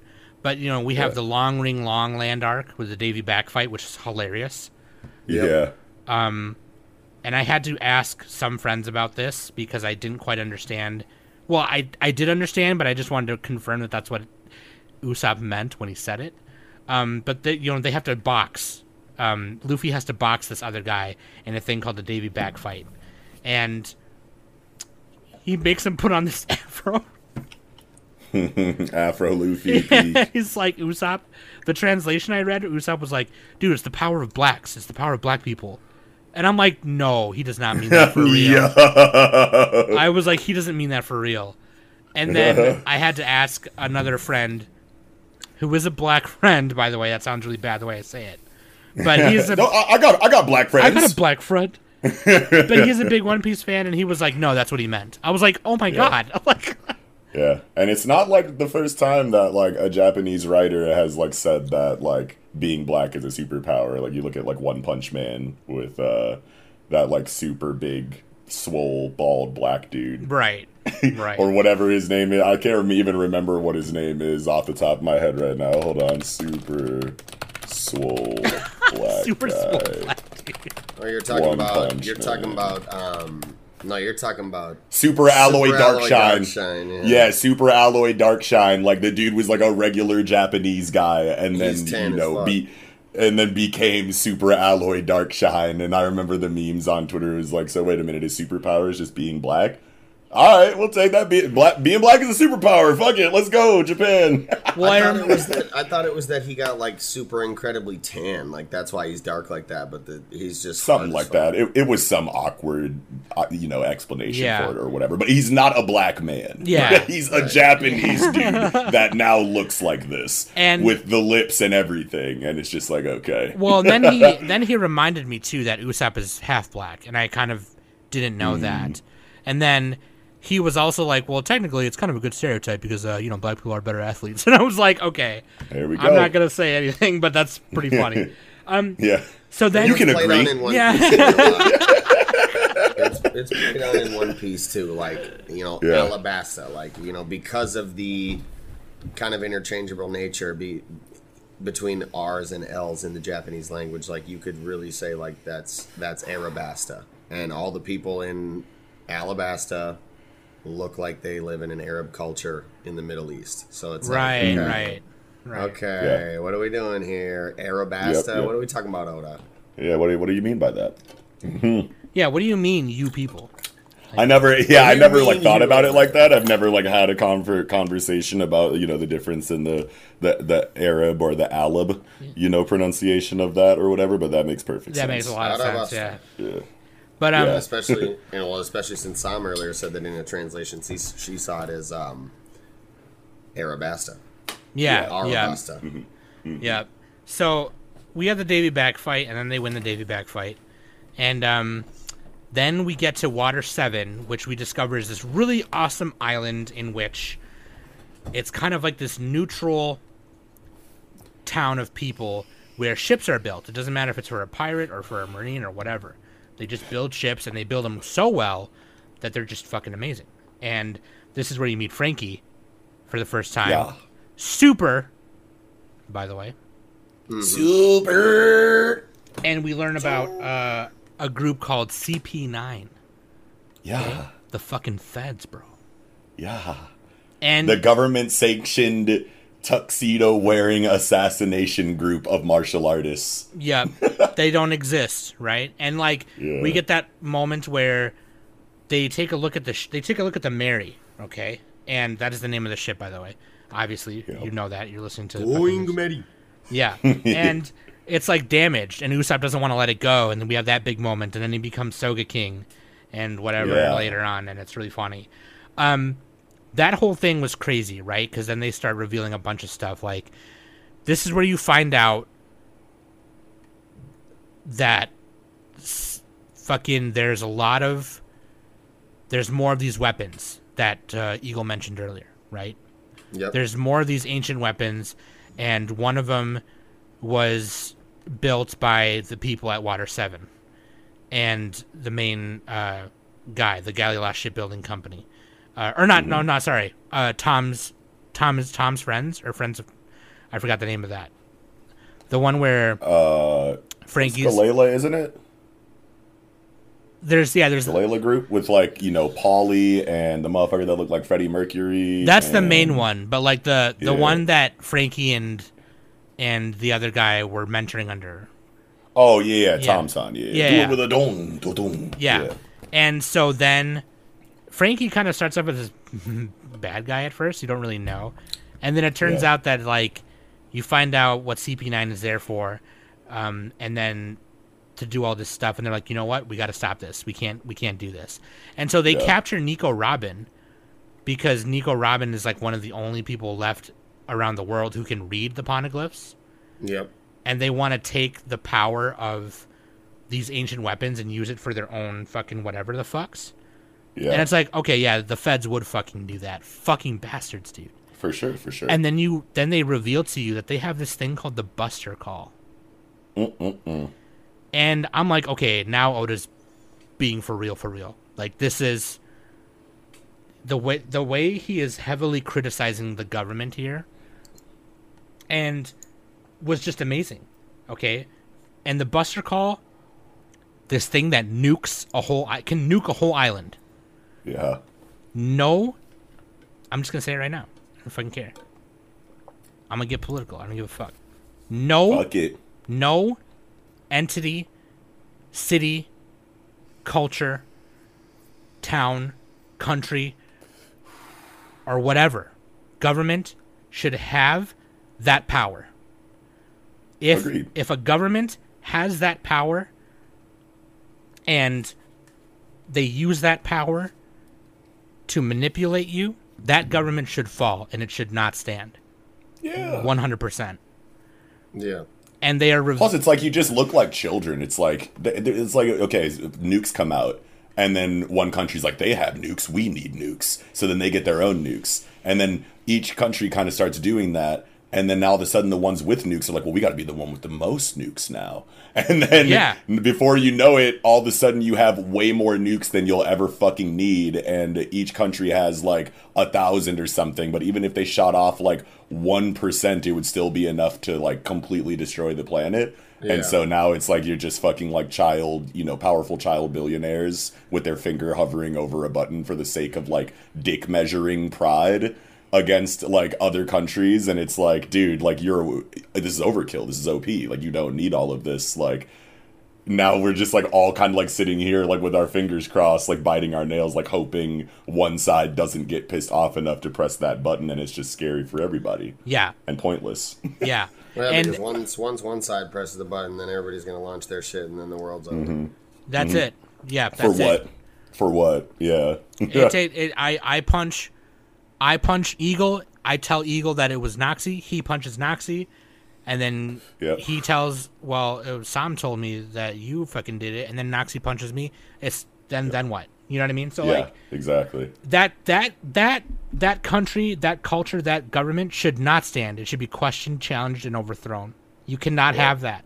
And that is exactly what Oda is saying right here when they take so they take Nico Robin to Enies Lobby, which is the place where you will get thrown uh, into the doors of judgment. And they're gonna take her away and execute her basically. And of course Luffy's like, No. Cause like it doesn't matter what she did to Luffy. Luffy half the time doesn't care what you did. He only cares what you're doing. And he- what Yes. you're what Nico was doing at the time was being his comrade, was being his crew member, was helping them beat Enel, helping him beat uh in the Davy back fight in Jaya and whatever, and helping him beat Crocodile kind of in a way. Um but like that's all that fucking. Oh, and I forgot to mention Bon Clay, the best fucking character, Bon Clay. Oh, uh, anyway, yeah. we'll we'll talk about that in a little bit because Bon, you know, jim carrey Fucking- jim carrey uh inspired design that's fucking dope. I love it. Fuck. you, Every, you ain't seen the uh the side by side of all of the celebrities that are based you know that characters are based on in one piece I have not. No. let me That's- send that yeah. over Yeah, yeah, It's yeah, tight. dude. Every time I see Bon Clay, I was always like, "Hey, Bon Clay," and I did a little. yeah yes Um, but freaking that that that that whole that whole part from from Water Seven to um to Enies Lobby was just like okay, this is fucked up and it has to be it has to be put down right. And this is another moment where people tell you, man, this fucking moment right here. yeah this the arc Nico is willing to like die because she's just like I this is the only way I could achieve my dream of reading the history of the world because whatever reason, right? Yeah. And uh fucking uh they go and rescue her and she's like just let me die. Fuck you guys. And Luffy's Yeah. like tell me what you want cuz I know that's not what it is. We're here to rescue Yeah. you. Just say you want to live. And she breaks down crying and is like, I want to live. And then fucking and Usopp is still Sogeking at this point, by the way. He, oh yeah he doesn't want to say it's him. Sogeking Yeah, he doesn't want to say it's him because uchinuki. yeah. yes But uh, oh god, I have to look at this later. Oh fucking Eminem, yeah dude, Joey Jordan, Joey Jordison. There- There's actually two Jim Carrey references. You have Jim Carrey, uh, you know, as Ace Ventura representing Franky's uh, character, um, and then you have, you know, him as like basically his regular self representing Bon Clay's character design, Yep. or whatever, or maybe it was him from a different movie or something. Maybe Dumb and Dumber, I think it was actually. Um, yeah, yep, that's Jim Carrey from Dumb and Dumber next to Bon Clay, and then Jim Carrey as Ace Ventura next For to Franky, Uh, for Franky, and they both have the same voice actor, by the way. hilarious. fuck does this have fucking killer as Daft Punk? Yeah. yeah. What the fuck, yo? I'm Yeah. dead, yo. That's fucking Yeah. hilarious. Yeah. And it's funny too because Jango the hypnotist um, from Syrup Village, originally because of his moonwalking, I thought was a Michael Jackson reference, but I find out it's Mick Jagger, and it's like, oh my god, that makes so much sense. They just had him moonwalking, so I was like, oh, that's Michael Jackson. But then Michael Jackson comes back later as a reference in somewhere that you might not actually be at yet. Oh wait, no, no, no, you No, definitely have I'm seen past it. Fishman Island. I'm past it, yeah, yeah. so Hody Jones, you know, was was actually Michael Jackson, and I'm just like, oh my god, they're so bogus for that. 'cause it's spot Right. on. Yeah, Right. yeah. Uh, that's, anyway, that's actually messed up. yeah. like, yeah, yeah, yeah. But, oh um, wow, George Clooney iceberg. Okay, sorry, continue. fucking Hulk Hogan, his white beard, dude. I see that shit. Yeah, yeah. Is um, that Laurence Fishburne as fucking Mr. Five? Uh, no, that's Lenny Kravitz actually. And then oh my god, there's Stevie Ray Vaughan as Ace. I never even knew that. Oh my god. That's actually sick. That's so good. It's actually we could be on we could be on this for literally ever. Yeah, so. I gotta I gotta post that image in the in the description. Yeah. But um, Yeah. yeah, dude, and so uh, they rescue Nico, and the great one of the greatest moments, one of my favorite moments ever happens, and the guy, the head of Cipher Pole, the CP9, is like, you see that government flag that represents all the justice in the world and represents your downfall and represents that we control the world and that we're gonna do this, and I have the Buster call and blah blah blah, and then Luffy. Fandom's goof ass. And then Luffy's just like, "Oh, okay, Sogeking, shoot that flag down." Yeah. And then what, he doesn't even question. He goes, "Okay," and just burns Roger. it. Roger. No yeah, he questions said he okay. You yeah. okay? Yeah. And yeah. and I re- so good. and I repeat, right there, he declares he declares war against the world government, and I repeat, that government should not stand. It should be questioned, challenged, and overthrown, just like Yeah. that. Yeah. And One hundred percent, And- and that was super tight with Usopp too, because like that was the first time he really got to flex, you know, while not being unsure and like scared of himself. Because when he's Usopp, you know, the fucking cat's out of the bag. You know, everyone can like see, you know, him for who he really is, and he's this timid, scared, shy guy, and everyone knows that he's like that. But when he puts the Sogeking mask on, he can be a different person, and his true nature can kind of come out because he's hiding behind that mask. And that's when you get his sniper skills by shooting down the flag, and then they're like, "Hey, shoot that guy who shot down the flag!" And they're shooting with fucking rifles from across the fucking bridge to the Judiciary Tower that he's standing on top of, and their bullets can't even reach him because he's that far away. Bullets from a rifle cannot reach him because he has that much distance on him, but he's still hitting them with his slingshot rounds that are coming entirely from arm strength. No combustion, no gun, no rifle, just swole Usopp shooting fucking bullets from that far away that bullets can't even reach. And that was just like one of my favorite moments of the entire arc. so good, so Mm-hmm. good. The amount of when they were running across the bridge, right? Yep, yeah, yep. badass. Yeah. And so that arc I think is very important. And then we get Yes. the thriller bark, right? Okay, now we're fighting more warlords of the sea here. Fucking Yeah. Gecko Moria, right? Spooky Island. And this is where we get to meet Brook, probably one of my favorite characters, Skullface Johnson. Let's go. Yes, Skullface Johnson and Oda with the fucking Hail Mary callback to Laboon with fucking Brook was insane. So these callbacks right here, dude. Okay, let me tell you because I just sk- I forget I fucking skipped this part too.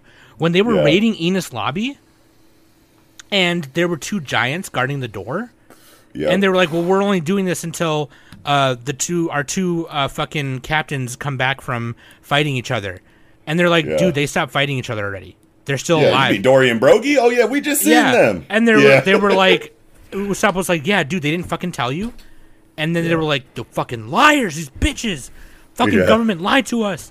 So then they Yep. they joined the you know the Straw Hat side, and then they're like, "Okay, fuck it, we're fighting for the Straw Hats now. Fuck you guys." Like, and it's the callback, dude. yeah, so that good. was fucking hundreds of chapters ago. yeah.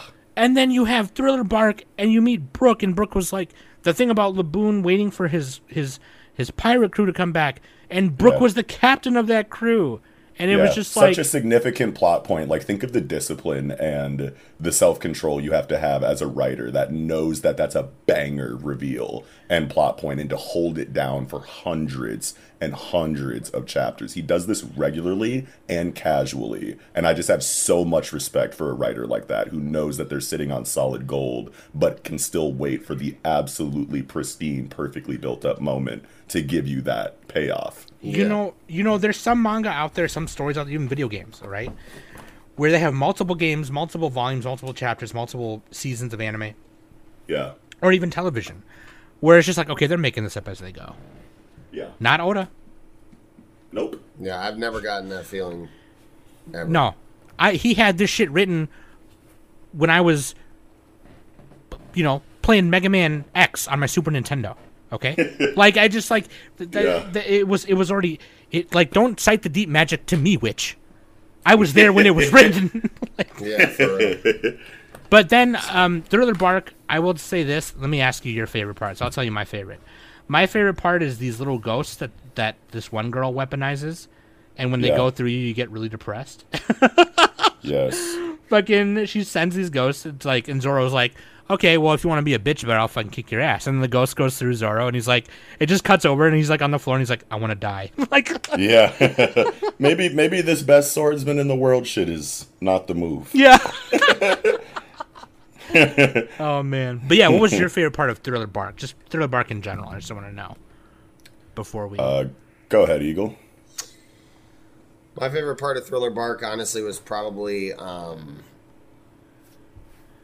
the showing of teamwork that we get to see at the end. You know, because that's I feel like that's the first real time we get to see the Straw Hats working as a team to that degree Yeah. um, when they take down Oars like that.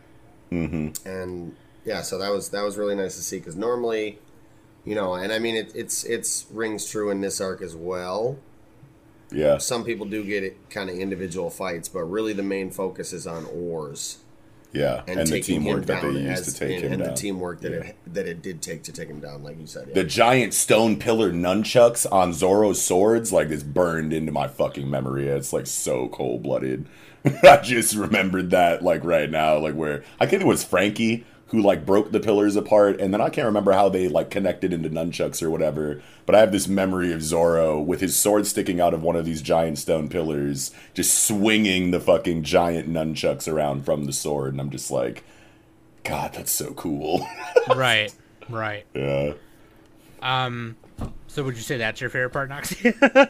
Oh no no no no! My favorite part. My favorite part is the end of the arc when Kuma shows up, right? oh, Because- Barth, yeah, Bartholomew Kuma. Yeah, yeah, because like it was, it's so crazy because like I can't remember, you know, how I. And it's kind of become, it's kind of become a trend in One Piece storytelling. Almost, I feel like we have multiple examples of we beat the whole shit.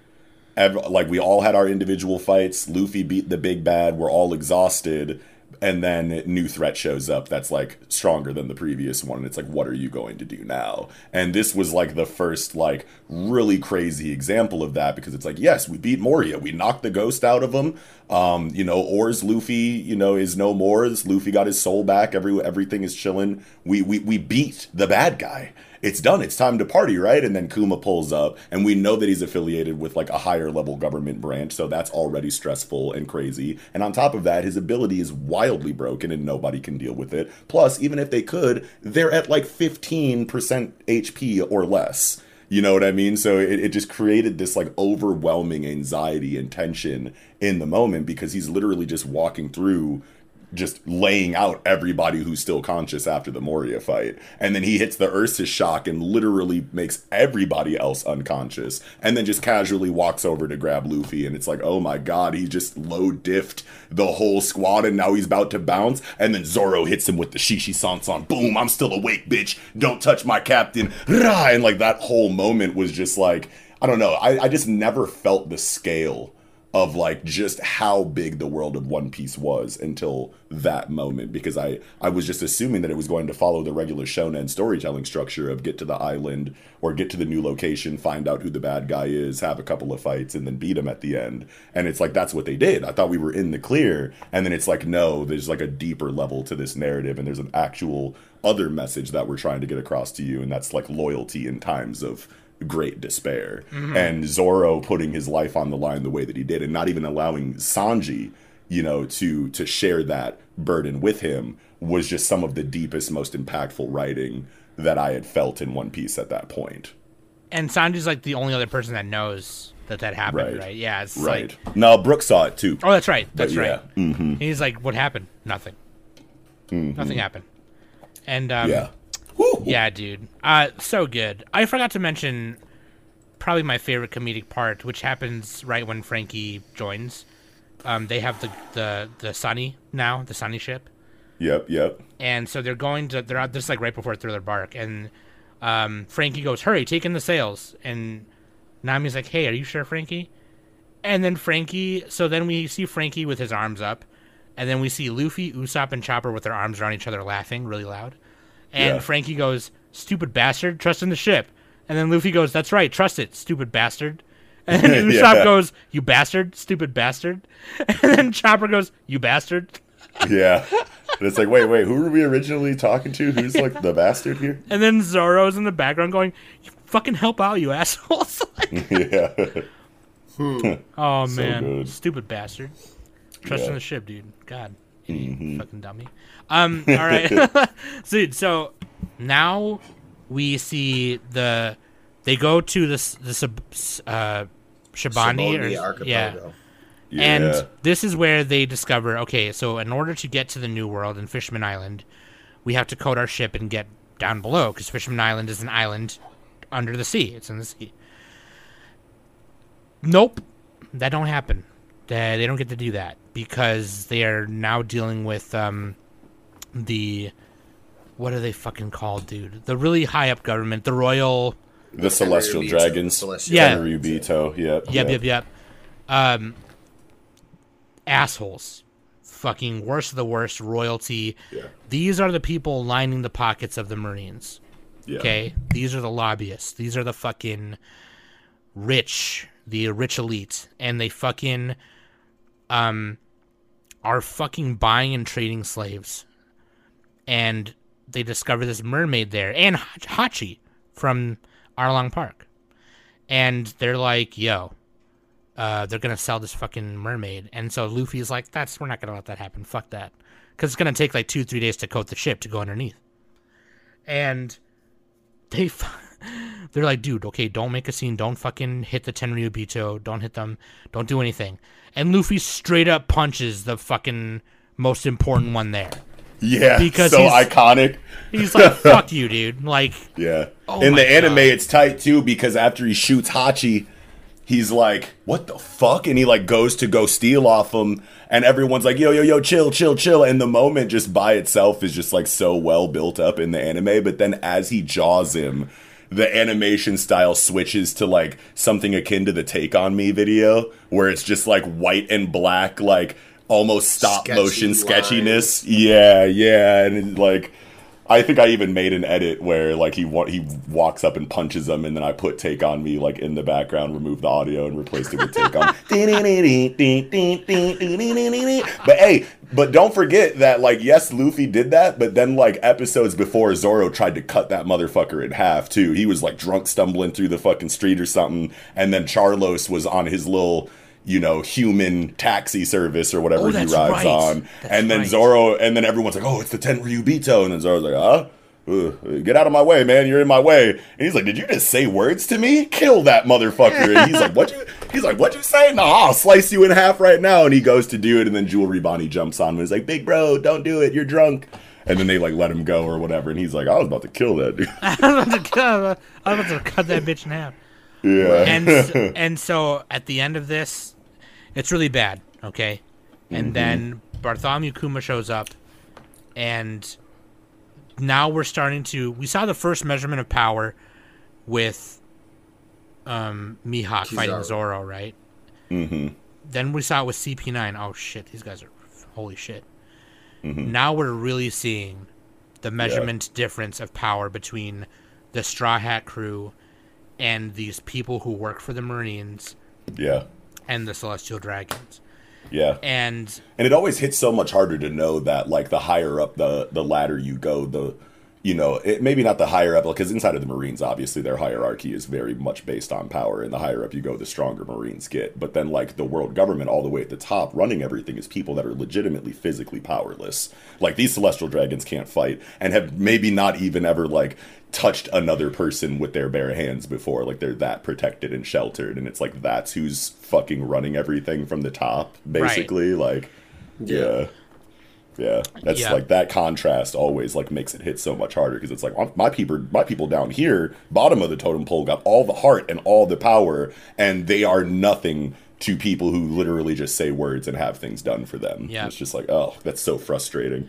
and so this is where we meet Rayleigh as well, Yep. and he w- was someone who sailed on Gol D. Rogers' ship, and Yeah. he introduces the another power system called Haki. Yeah. and um, which they kind of mentioned a few places here and there before. Um, because I think Luffy did it accidentally at one point before as well. But Mm-hmm. like, then Bartholomew Kuma shows up, and it turns out that his power is not just making people disappear. He's literally pushing them with the force of like 15 million farts. I don't know. It's fucking just like he just shoots you to the other side of the world almost. And Yeah, yeah. so everyone gets split up and then this is where Luffy figures out that Ace has captured his brother mm-hmm. Ace, and Boa Hancock. That scene with Boa Hancock and them fighting in the arena, and they have those marks on their backs, Yeah. and Luffy covers the back of the one the one chick, and she's like, "Wait, we're Yep. fighting. Why are you doing this?" And he's like, "That has nothing to do with our fight right now." Right. And I know that you like are kind of self conscious about it, I can tell. So I'm just gonna plug Yeah. you real quick. Don't worry about it, don't mention it, and we're moving on. I remember showing that to my friend and the people in my Discord. I was like, "Luffy's a god. He's a god. He's a guy I want to worship. Like he's Perfect amazing." character. Perfect and character. and then so like Boa Hancock, the leader of the fucking island, is like she turned these people to stone because they betrayed her by taking care of Luffy, and she's like, okay, you you can't be that like fucking pure hearted. Uh, let's do let's let's do this. You can either save them or I can get you a ship off this island, because Luffy's just trying to get Yeah. off the island. He's got to meet his crew, and Right. he's like, okay, well then save them. Yeah. And then I was like, Luffy's a fucking god, dude. He's a Yeah. he's a, he's amazing.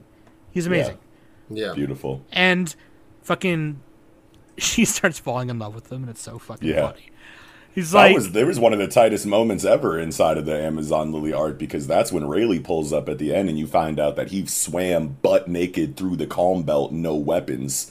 Yeah.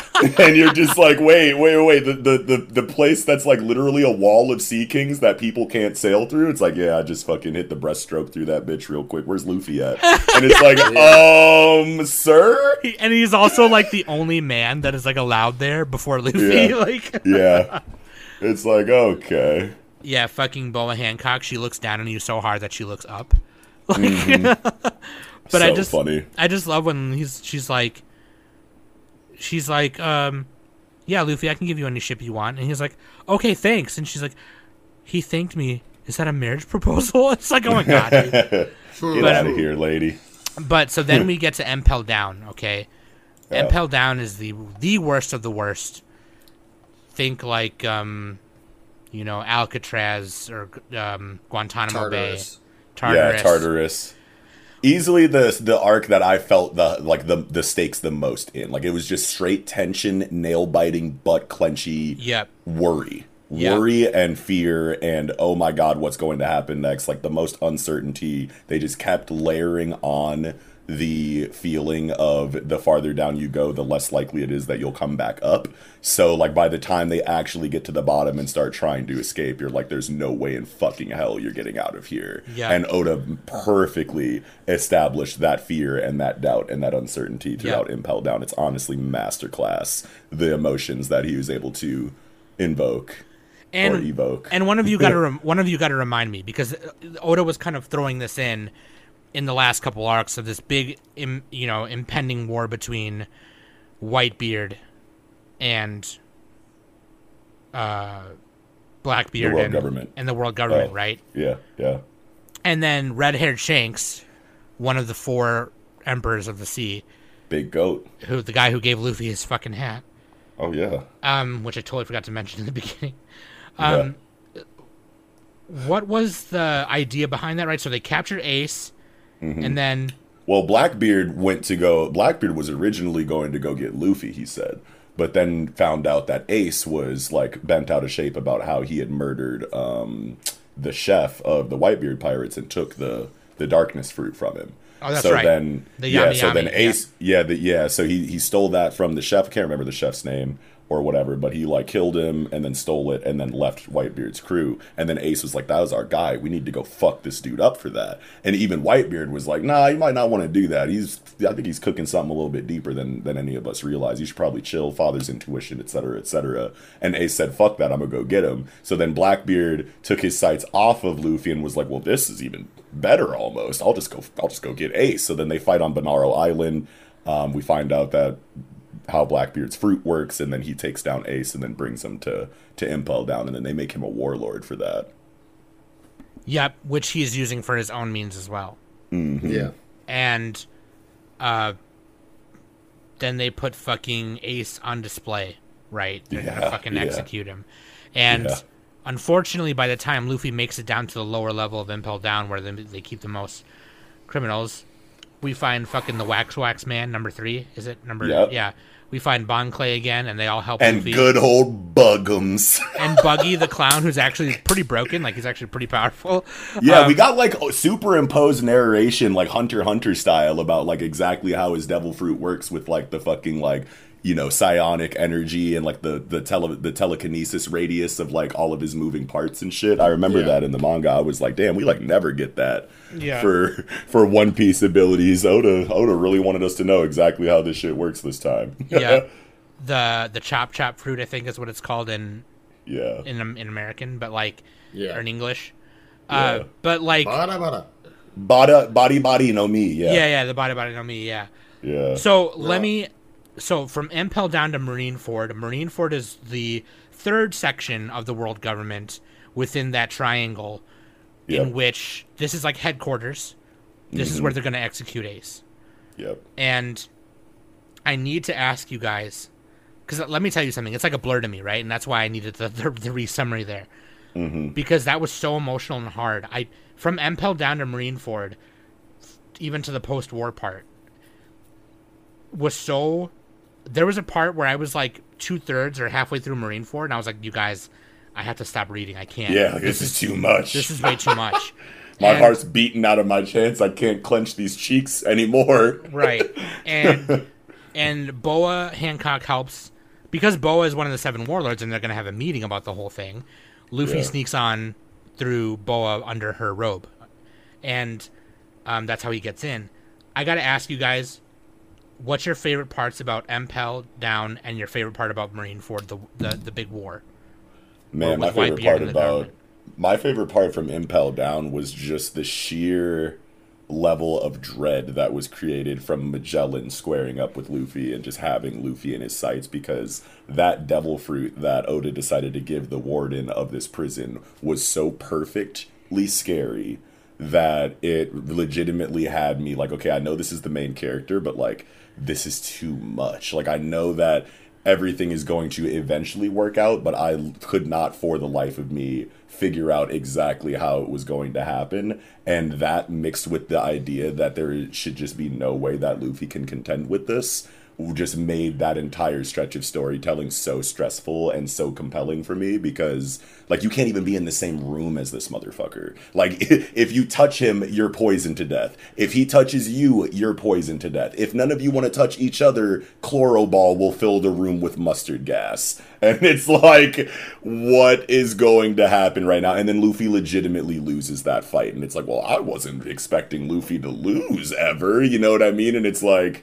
i mean he kind of already did in, in Shabondy when kuma like sent everyone off. So it was just back-to-back losses in a story that i was so positive was going to be focusing on the triumphs of the main cast because Yeah. it's so big. It's like, how are they all going to lose at once? How are there going to be back to back losses? Like, this is like a 30 year story. We got to get to the end. Like, I was just like not ready for the amount of dread that came from Magellan's presence in that arc. so His- that's my favorite part. His fruit was um, anti Luffy. It Yeah. almost 100% was anti Luffy. Yeah, he But, can um, poison you to death on offense or defense. Like that's Yeah. fucked up. Like you have to be a long range energy cannon user Yeah. to fight this dude and like even then it's like you can't even get the distance you need because they're fighting in an enclosed prison. So Yeah. you have to be close to this motherfucker even if you're a long range fighter. That- and like that was just so brilliant. That power measurement we saw at the end of Shabondy is still very apparent here. This is not something where you can just go in, break in the prison, get Ace, and leave.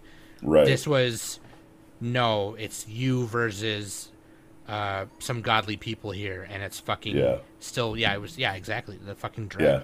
Uh, and Eagle, Luffy's oh, fighting sorry. style, even though you know he can do long range attacks because he can stretch, like his physical body still has to hit you because he's a brawler. Yeah, so it just yeah. makes it that much worse. Yeah. but yeah, go ahead, Eagle. What's your favorite Um, impel down part?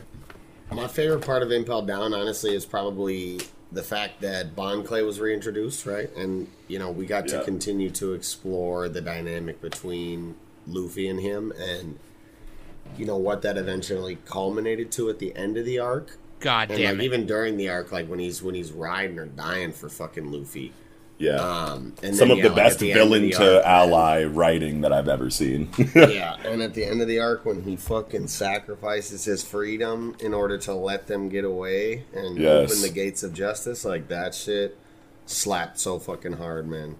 And Yeah. that's After yet another meeting- moment that I could pull up right now and watch and probably cry watching it. After Yeah. meeting his like idol Ivankov, too, Yeah. like his Anakama Yeah. idol, and it's like, ooh, okay. Yeah. Let's uh, hold on a sec. Get a little watery eyed.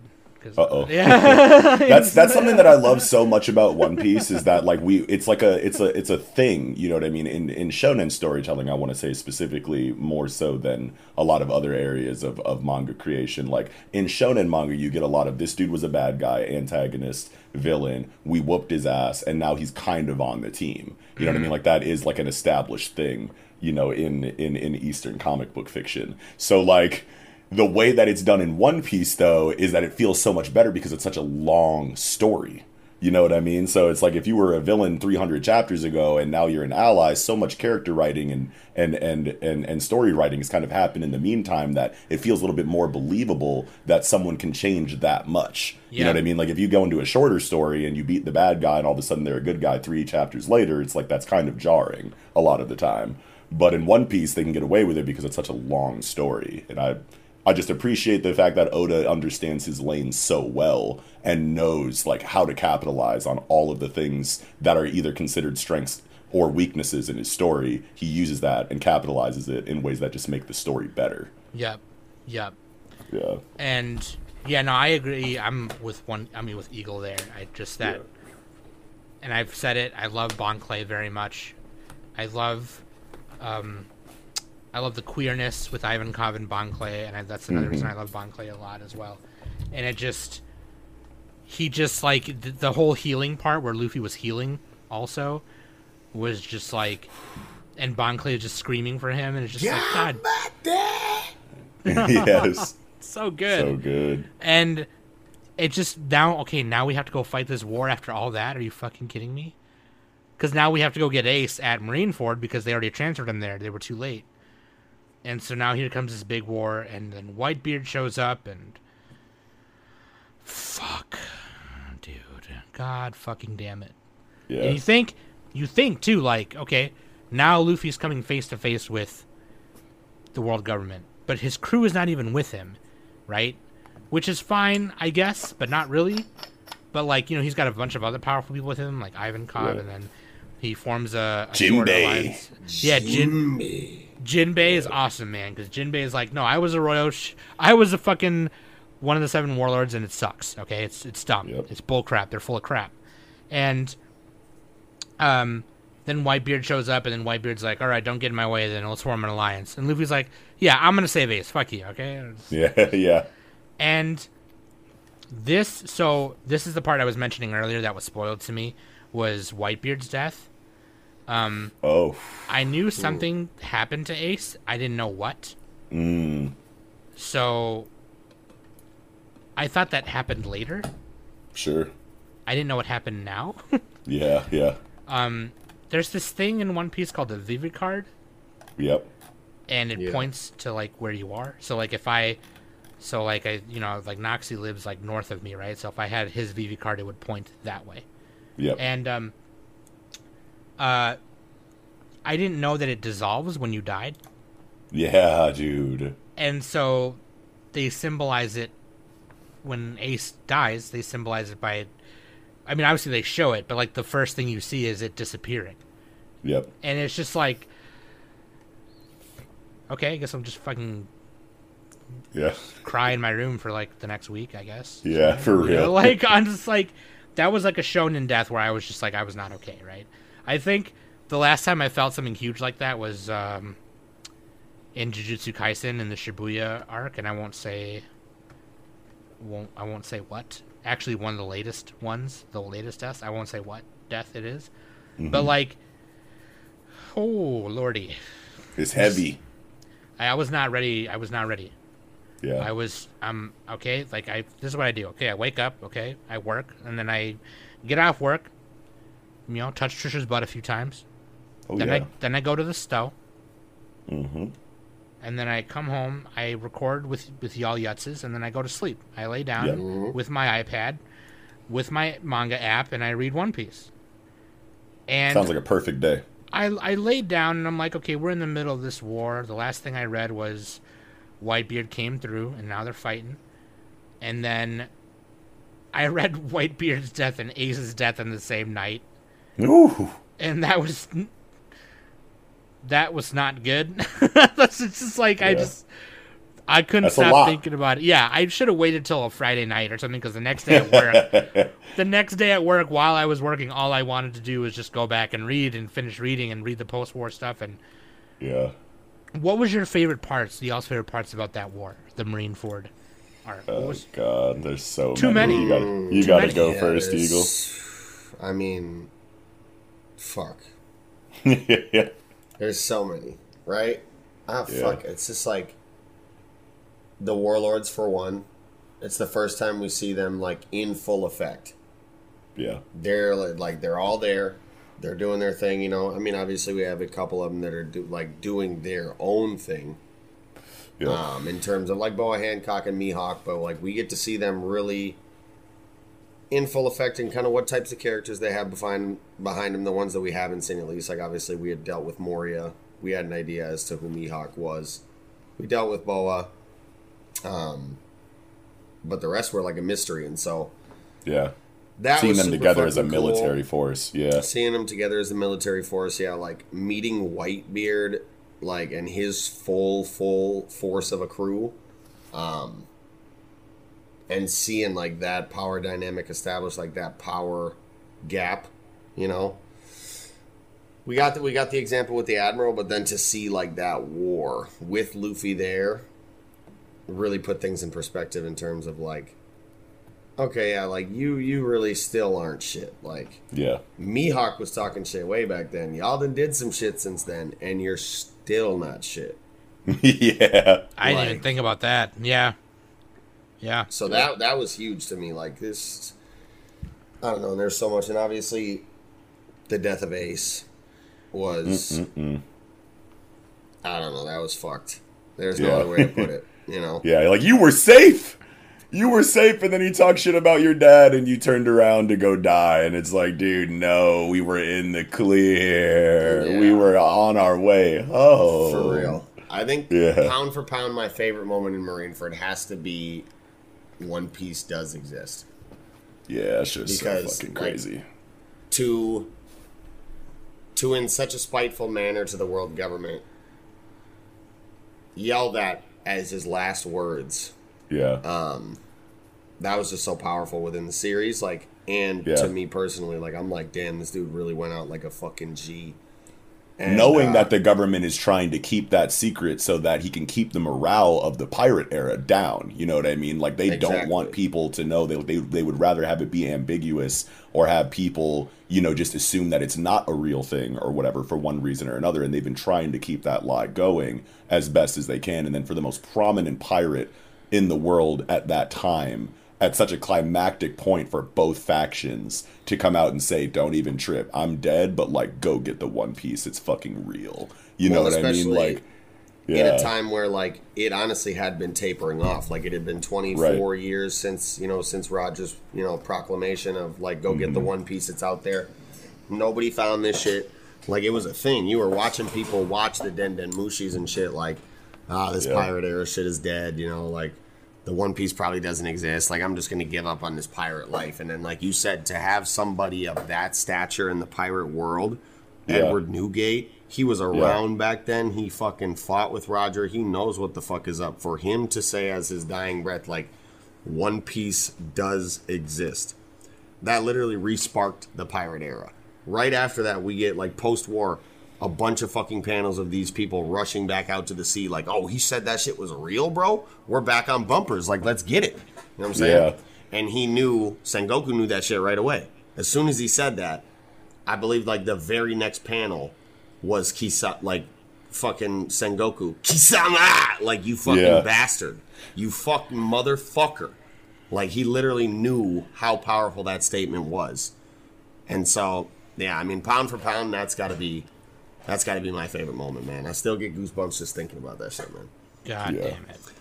Yeah. God you got all the major moments, you know what I mean? Like finding out that Luffy and Ace aren't like actually blood related and that it was really Gold Roger's son is Ace and Portgas D Rouge, you know what I mean? Like carried him in her stomach for, you know, longer than nine months because the world government was doing like, you know, genetic, like, you know, um, uh, term testing, you know what I mean, like on like women who were pregnant at the same time that Gold Roger was like known to have kind of like had a kid or be like having a kid or something like that. Like you got all of that like crazy reveal and storytelling that was like really deep, and then obviously the One Piece exists and you know the Ace death and the Akainu stuff. Like all those major points are crazy, but just on a smaller scale, uh, the one of the moments that's burned into my head is when Luffy and Mihawk kind of clash together. And the last time we saw Mihawk, you know, get active for real, for real was against Zoro, and we saw how overwhelming that was. And that was like less of a big deal of a moment than this, obviously. So Mihawk really isn't playing games on this battlefield, one, because you know the world government is literally watching him and like that's his like job right now is to work for them so he can't like skimp in any kind of noticeable way. So he has to go hard in these moments unlike in the Baratie arc where he saw an ambitious swordsman and decided to teach him a lesson. The situations are wildly different. And Mihawk is showing way more power on this battlefield than he ever did in the Baratie so he's that much scarier. And he runs into Luffy and Luffy's like I'm about to hit this motherfucker with a bazooka. And he goes to rear it back and launches it at him. And then he has like a fucking like clairvoyant premonition of like what will happen to his arms if the bazooka connects. And it just shows Mihawk just cleaving his arms in half with no difficulty. So he's like oh my god no. And he like has like a fight or flight response of like impending death and shoots his arms into the ground like just in front of Mihawk instead of actually trying to connect the attack and Mihawk was like okay he must have known what would happen to him if he tried that shit. Good.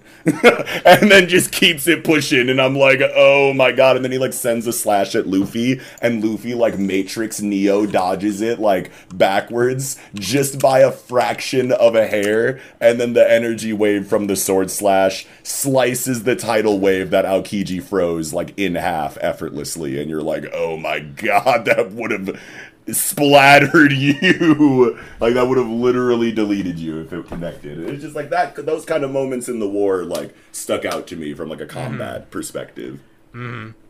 I also really like the moment in which we got to see Luffy and Ace fight next to each other for a little bit. oh yeah so Badass. good And then, of course, we get the flashback of Luffy and Ace growing up together with Sabo. oh And, yeah peak and then Monkey D. Dragon coming through. And then you figure out that Monkey D. Dragon is Luffy's dad. You found that out after in Enies Lobby when you met Garp. That's right. Yeah, because, oh, yeah, Garp, his grandpa, who just beats him up all Mm-hmm. the time. Um, hilarious. Yeah. Um, it's like, he's like, okay, I'm leaving, leaving Luffy. Okay, bye. Yeah. Be, be more sincere than that. Why? Every Yeah. time you see me, you just beat me up. Yeah. Another super impactful moment in Marineford for me, now that we're on the subject, is Garp's reaction to, you know, the death of Ace or whatever. Oh, yeah, he was ready to kill. wh- yeah, when Akainu kills Yep. him, you know, Garp is like, all right, fuck it, I've had enough. I, I know that, like, I've been trying to, like, keep, like, a neutral, you know, like, kind of, like, almost centrist kind of, like, take on this because my kids are involved and my job is on the line. I've been a Marine my whole life, so it's, like, really conflicting in that way because my son, you know, knew the route that he was taking and, and knew that, you know, like, I didn't want him to be a pirate but went anyway, so this is all on him. He's an adult, big boy now. Like, he's got to figure it out on his own. I can't interfere one way or another. Otherwise, I'll be betraying, you know, one half of like who I am as a person, no matter what. So he just kind of like sits back and lets everything happen. Then when Ace dies, he's like, "Nah, I'm killing that Akainu motherfucker right now." And Sengoku has to grab him, like, "Hey." Don't you fucking do it. You know what I mean? And I was like, no, let him go. Let's see what happens. Like, it's Right. Garp, bro. Like, oh, like I think about that all the time. Like, dude, Garp was really ready to smoke this motherfucker, and I know he could have. Right. Yeah, And then I feel like at that time, if no other time, like obviously it's a heated debate among the community.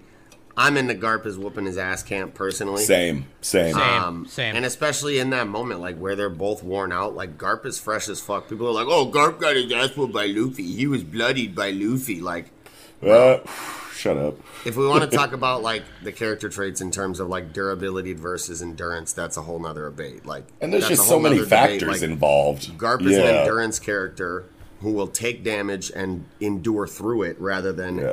you know, a durability character who's like Kaido, whose level of durability is so high that you can't even hardly even fucking hurt him. Yeah, right. So that's a whole different thing. Anyways, yeah, yeah. Garp is a fucking tank. The punch from Luffy didn't do shit. He could take a million more of those and never fold. Right. Anyways, Yeah, I, yeah, I think especially in that moment where Akainu is worn the fuck out, like he is, he's been taking a beating from Whitebeard and some more shit. Like, oh yeah, Garp, you know, and he Garp's was about to catch him, and he was about to catch him off guard.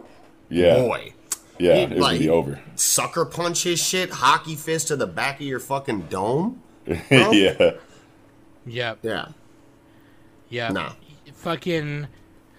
Totally forgot about that too. Aokiji, Akin, Akainu, and Kizaru, which like Aokiji, you know, at the beginning of his name means blue, and then Akainu at the beginning of his name means red.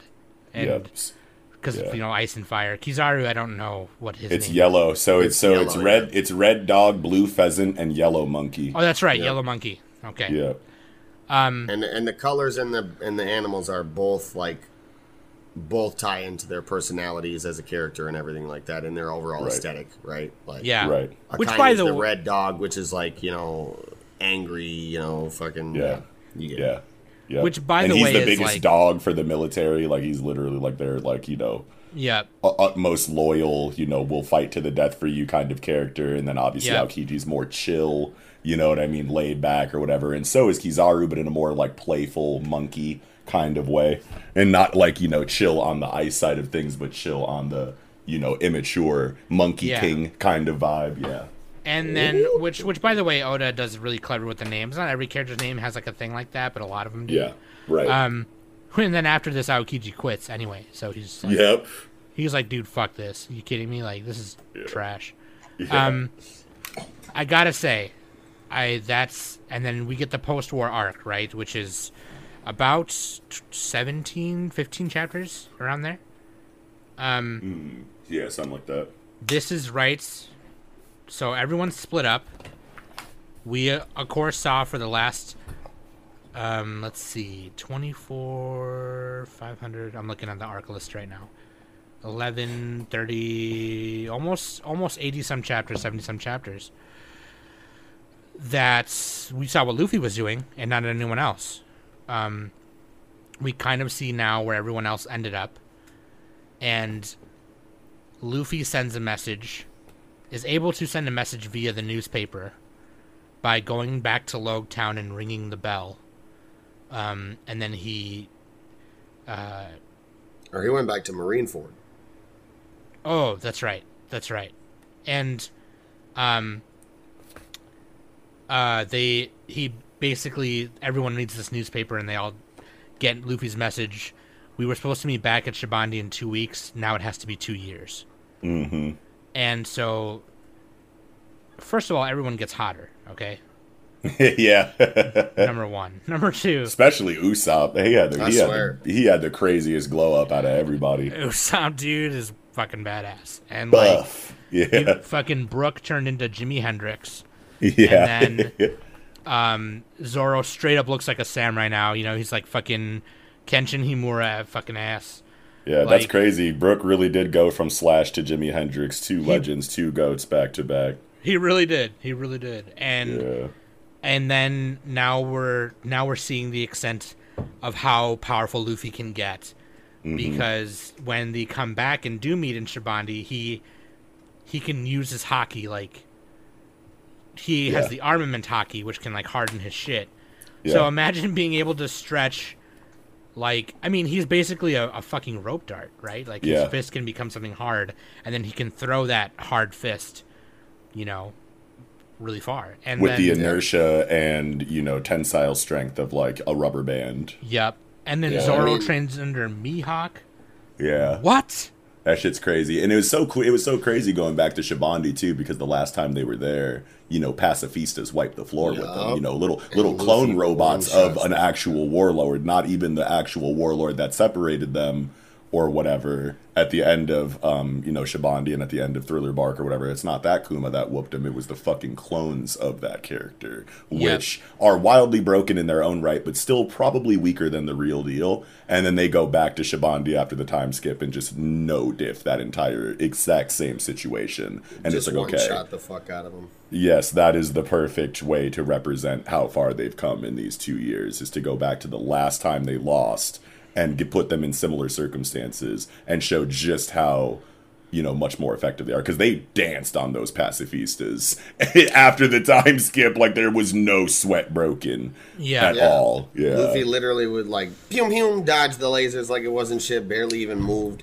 Too blitzed slow. up above him and fucking just bah, jet pistol this shit into a fucking fuck crater For yeah. So, because he's got uh, he worked on his observation Haki too, right? Yep. Because uh, yeah, yep and and you guys got to tell me because I must have missed it. What happened to Zoro's eye? he's well he had to get that in like a side you know like interview or whatever someone asked him because it still hasn't been explained narratively like in Oh, the okay. actual canon story it hasn't been explained what happened to it but someone asked oda like what's the deal with that and all he said was he sacrificed it for great power That's Oh, what I'm okay. saying. So basically, I think it's as simple as this. Literally, Mihawk had a actual line of dialogue where he tells him, "I explored the world and went through this world, you know, viewing it with my own two eyes." He literally told him like, "Shut one of your eyes and view the world." And see what conclusion you come to. I'm pretty sure was the was the line of dialogue he said. Like, Oh, yeah, I remember us talking about how he, like, nerfed back to me. himself. So I'm pretty sure Yeah. Zoro just literally fucking cut his own eye and closed it permanently. yeah maybe He fucking did a fucking Bill the Butcher. Jesus, yeah God, dude. Yeah. Um, okay, so then let me ask you this: the what's the X scar on Luffy's chest? Was that from, from- the chains? No, That's that's, from when magma Akainu. That's a magma punch. Akai, after Akainu killed Ace and Luffy was sitting there, he's like, "All right, well, if you're like catatonic, I'm about to kill you next." Then, Oh, and okay, I then Jinbei, have- Jinbei was like, "Nah, get away from him. That's my guy." And then like he still followed through with the punch, and he punched through Jinbei and hit Luffy. Yeah. And that that like you know that contact created that X scar on his chest. Right. Okay. Yeah. Gotcha. Gotcha. I must have missed it. I gotta go back and read it. It's Yeah, easy no, to like miss. it it's blew easy his fucking organs out. Like Law had to do a lot. Yeah, Yeah, yeah. Fucking Law is, is a badass, by the way. yeah. Um, I had to, yeah. That Marine, like again, Marineford was like a blur to me. You know, I was just like, Yeah. God damn it. Okay, it, it comes at you quick. so post-war arc ends at 597. When you start 598, you are now two years ahead. Yep. So that was the point of this podcast. Was I read the first 600 chapters? Here we are. And so I just I know we missed a lot. It doesn't do justice, but obviously the people listening to this, I just wanted them to hear my thoughts on it. Yeah, And- a comprehensive pre-time skip discussion between three people would should be like five hours. You know what I mean? If we're really if we're really trying to cover all of the bases. Honestly, honestly, you know, and I know that I'm really busy with Anime Summit, and these guys are really busy doing what they do, doing great things over there. And I just have to tell Thank you you. guys this: I went to your channel on YouTube because I was very curious what chapter it was you were reviewing at episode one. So I sorted your videos from oldest to newest, and I found Yeah. it. Yeah. You guys were reviewing chapter 952. That's wild. so I I didn't I didn't realize, and that was uploaded um, three years ago on the twentieth this month. wow, so three years has only been 100 One Piece chapters. That's Yes. crazy. Yes. Wowzers. So I I was curious because I'm I'm at eight twenty now. I was curious how close I was to that, Yeah. and um, I'm getting pretty close now. So I it's very it's very wild to me how much you guys have covered it. You know, you've covered it every week. You know, aside from the chapters where from because I'm sure he's taken a break a few times, right? Since then. A few. yeah. yeah, three years is supposed to be like 52 chapters a year. Right. Should be And like around we've 150 gotten- chapters. Yeah, we're like just over a hundred. So he's taken 50 breaks. So between holiday breaks and his own breaks, yeah, there's 50 absent chapters of One Piece. Yeah. Yeah. Which is understandable, right? Because that manga, math. fucking Right. mangaka kill themselves doing what they do. I mean, just For you know, real. fucking Togashi and Yeah, and it's Um, nice that we're starting to see that the publication line is giving you know mangaka a little bit more of a breather. I think they, I don't know if they're unionizing, probably not, because that doesn't sound likely. But at least their voices seem to be being heard a little bit better because you got mangaka like Akutami Gege on Jujutsu Kaisen who takes a break like every two weeks now, and then when Gege takes a break, then you can be sure that Horikoshi Kohei, the mangaka for My Hero Academia, is going to be on break like shortly after that. They have like alternating off weeks, you know, inside of just those two mangaka. It feels like, and then you got Kaiju number eight over on the Jump Plus side of things, and they have a schedule that was originally weekly. Then it was three weeks on, one week off, and now it's just bi-weekly. You Yep. know what I mean? So they're letting they're letting these mangaka, you know, like kind of you know get get little breathers here and there a little bit more. It's not like the hard weekly or else deadline anymore. you Right. know? Well, I remember after Shibuya incident in Jujutsu Kaisen, they were like, they were telling Gege, they were like, "Yeah, dude, maybe you should chill." And he's like, "No, it's fine." Yeah. And then they were like, then he was like, "Okay, I'll take a break," and then he did. Yeah. Um, but like, yeah, I, it was one of his editors, I guess, that was telling him. yeah. But no, I understand. Yeah, Oda's doing something um, very nutty, and I guess recently he said in an interview that it will end within the next three years. Yeah. Which, He you he know. beats trying to say that. You know what I mean? Like there's been like four or five instances of him saying, "I think I have a good idea of when this is going to be done," and he's had to push that back like multiple times. It was it was in five years, like you know. However long ago, and then it updated again. Like, no, no, no! In five years, it'll be done again. There were like two different five-year estimates, and now he's like, okay, this time it's three years, and we'll be Right. done. So, like, you never know. and I know that he knows how it's going to end. It's just like the getting there part, you know, like Yeah. it's. But I would very much like to have this discussion again once I catch up. Oh yeah, because I, I understand from what I am hearing and reading, um, which is very which is shitty now because now I'm getting a bunch of One Piece stuff on my social media. I have to Yeah. be careful to avoid spoilers. oh yeah, But from what I understand is that the fight with Kaido just happened. yep, Okay, Yep. yeah, because I'm on eight twenty something, and they're they were talking about this twenty chapters ago. We got to fight Kaido, right? yeah. So that that was I, I understood that that was coming anyway. Mm-hmm. But it's it's it's the the details and outcome of that fight that I'm trying actively to avoid right now. That I'm just like, okay, I gotta just fucking you got this. You only you got less than 200 chapters now. You know what I'm saying? So Right. like you you came you came this far. You might as well just zone in, knock that out, stay off social media is like you know as much as you can. Obviously, Yeah. you know right. I mean? well, I don't have Twitter or Instagram, you know, so Oh, then you're but, like- good. but well, Face- Facebook is pretty ruthless. Yeah, Facebook does like that dumb marketing shit. They're like, oh, you might like this page, and then it shows me a One Piece meme. yeah. and I'm like, fuck. I just like scroll really quick. But um yeah, no, I I thank you guys very much for coming on here and fucking Eagle. You know, I we need to have Eagle on for manga therapy because last time for part two manga therapy we had you and Nickums. yeah. And I think uh, I would like Part to. One need, was me and Kiko. Yeah. No, part one was just you. Oh, it's just me. Yeah, and now Witch Tell You is like my favorite fucking manga in the world. So, Yay.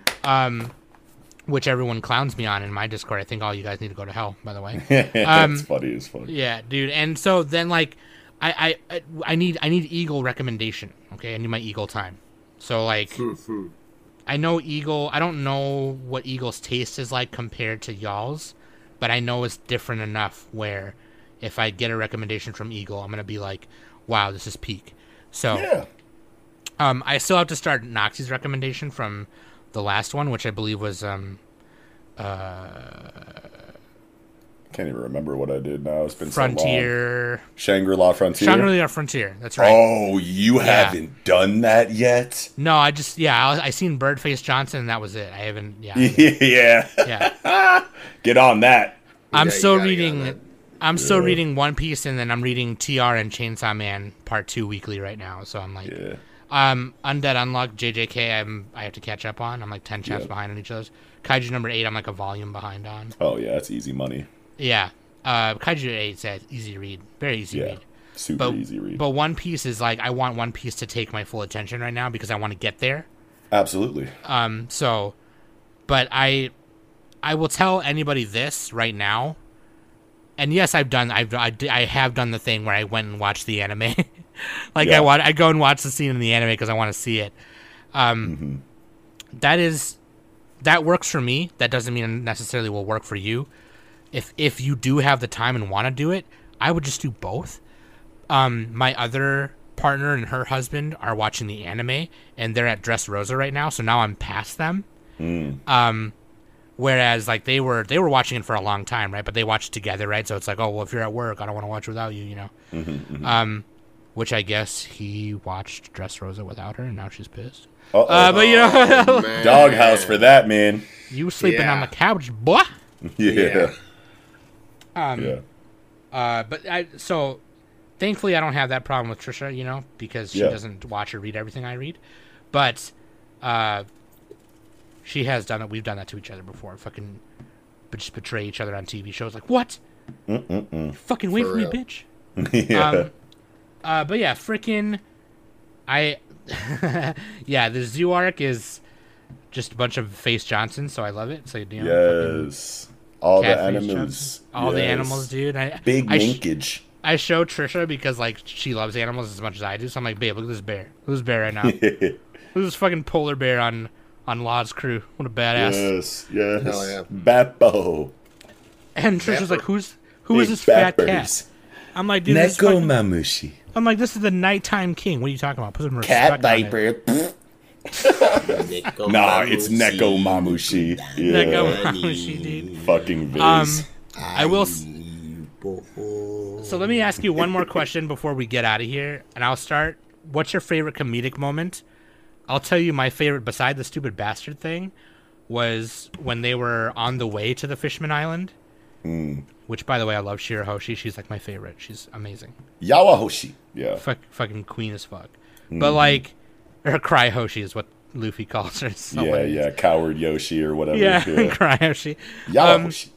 they're like on the way to the island, the Fishman Island, and this big fucking undertide current thing fucks with them. Or what do they call it? Ah, what does it call it? A gale, or not a gale, but like a. God, I forgot the name of it, but I it's like a big. this one. It's a big underwater current thing that kind of fucks him up.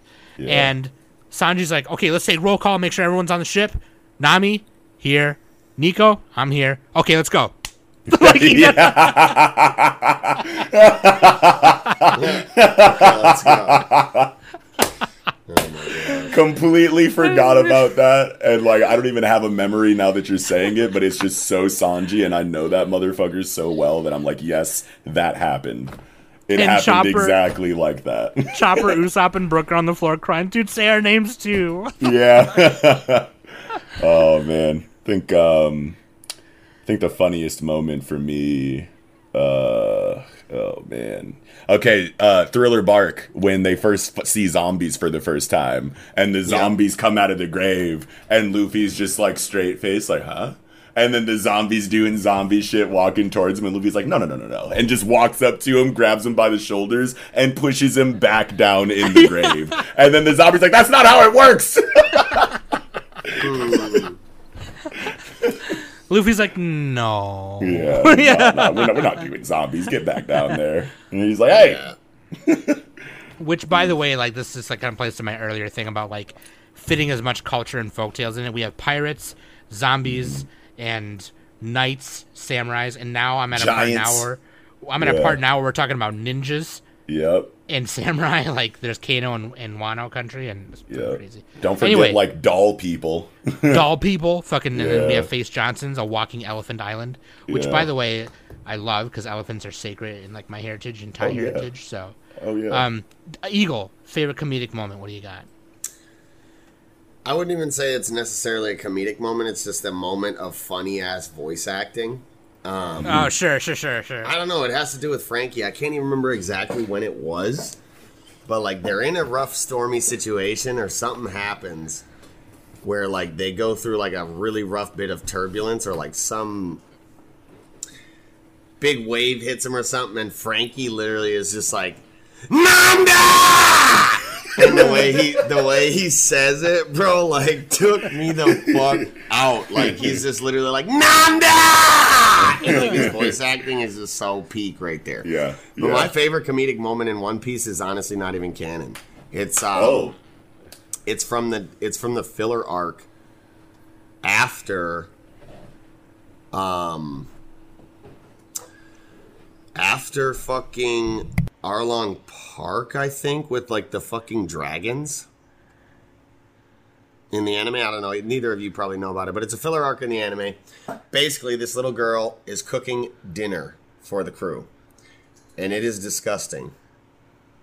And uh, Zoro's about to say that it's disgusting, and like before he can get the words out, in like one swift motion, Nami stomps on his foot. He gets the fucking like anime sharp teeth, like ah scream, the pain scream, and like Shark she stomps teeth. on his shit. She stomps on his shit. He's like, ah! And while he's screaming, she fucking dumps the plate of food down his mouth and fucking slams his mouth shut. And fucking, Look, we like- loved it. yeah, like shut the fuck up. And so that dude, that moment took me the fuck out, and it stands out. Like, yeah, that's my favorite comedic moment. It's not even canon. Another um, really funny moment of voice acting, real quick, from Franky, just because you made me remember it. It's after the time skip, I think, and there's like this like joke inside of Franky's character because he runs on cola that if you put a different kind of drink in his cola spot, that he will have a different personality depending on the drink or whatever and they put like tea in his chassis some like green tea or some shit and he turned into this like sophisticated butler for a moment and he Well, like think it was sips black tea. Yeah yeah black, black tea, tea whatever British thing, I believe. yeah he, he's like sophisticated like butler franky and he like takes a sip and he's like ah it has super flavor or whatever i can't even like i can't even you, you have to just like see it i can't Super recreate the funny yeah, he's like, it has super flavor. And I was just like, oh man, you're still Franky, but different. That's so good. That's great, man. I also love when um, Luffy meets somebody not human. And he's like, "Do you poop?" yeah. And then Yeah. Nami and Usopp are like, "Dude, like, yeah, he's stop." asking the mermaids, I think, in uh, in in Shabondy, it's like the the human auction, like trafficking shit or whatever. They're all like hemmed up together, and he's like talking to a mermaid for the first time because she's like up for auction. And I think he asks like, "Do you poop?" And they're like, "Read the room." And then she responds. She goes, "Yeah." like, fuck Don't yeah, answer dude. him. Yeah, yeah, yeah. Don't answer him. Yeah. Um, but no, seriously, I think you guys was we went on for like two and a half. Yeah. I was I fucking told these bitches I was like, "It's gonna take like an hour. It's fine." No. Oh, I knew that. I knew that. Yeah. I was like, no way. Yeah, I we was knew like, that no was way. cap. We Yeah, I both was knew like, that nah, yeah. one one piece, one you can't try to make a One Piece an hour long conversation, No no, matter no matter the subject, especially one as big as like all of pre time skip. So, but it was a blast. Thanks for having us. Of course, this is yeah. fucking awesome. We got to do it more often. Yeah, dude, Fuck for yeah. real. I'm excited, and I will make sure we plan manga therapy part three, and uh, I will make sure that I read uh, Shangri-La Frontier before that, and make sure Yes. that the other two read their recommendations before that, which I don't know if they did. Probably not because Nick sucks. But like, um, he- you know, if he can't read the manga on his bucket, then it's like it doesn't count. So like, we Yeah. have to make sure he's equipped with a bucket at all times. Got to hold his hand. Baby steps. It's all good. We'll get him there. Yeah, yeah, yeah. Um, I just sort of remember thinking back to Anna too when he got bodied by the iPad. It's so fucking funny. Oh god, that was so funny. And they were like, dude, just put it on your bucket. Like, just stand it up in your bucket. Um, I don't remember what you recommended, what you and Nickums re- recommended Danny, but uh, I think she read one of them. But, I think I, I think I tried to give her Maho Sensei Negima. oh, that's right. Yeah. Yeah, and I think I tried to give her Spirit Circle too. Can't Spirit remember. Circle, yeah. Yeah, yeah. It was one. It's something like that. But uh, I will make sure that we are prepared for that. And if you guys want to hear more Project Manga, I suggest you just peep game, and then I'll just let Eagle tell you guys where to find it. Fuck yeah. I mean, yep, we're on YouTube, Twitch, Patreon. Um, I'm assuming all of our affiliated links will be, you know, in the description below. But yeah, you can uh, look up Project. Manga on YouTube, man. We put fire ass content out week to week, covering Weekly Shonen Jump, six series inside of the uh, magazine. So, those What six series are you doing right now? Aliens Area, Sakamoto Days, um, Yozakura Family, Jujutsu Kaisen, My Hero Academia, and of course, Goat Fucking Peace. Yeah. Yeah. Hell yeah, dude. Okay. You already yeah. know what it is. Project Manga Everything. We'll see you around. Yeah, yeah, yeah. So thank you very much. Love you guys. I love you guys very much. And Love you too. All y'all listeners who were trying to get me to read One Piece, there you go. I'm reading it right now. I'm going to continue reading it, and then I will catch up with you when I get up to the uh, the current chapter. When you're in the building. When I'm in the building. Okay, I'll let you know. I'll ring the I'll ring the fucking bell. I'll tell the fucking security secretary person who is really hot, probably not single, thanks to my luck. And even if she was into me, I wouldn't fucking know it because I'm a fucking lesbian. But uh, that being said, I love you guys. I love you guys very much. I love you just the way you are, and thanks for listening every week. Please go check out Project Manga. I've been Sam. That's been Noxi, and for the first and not the last time, Iguru. and this has been the Anime Summit podcast.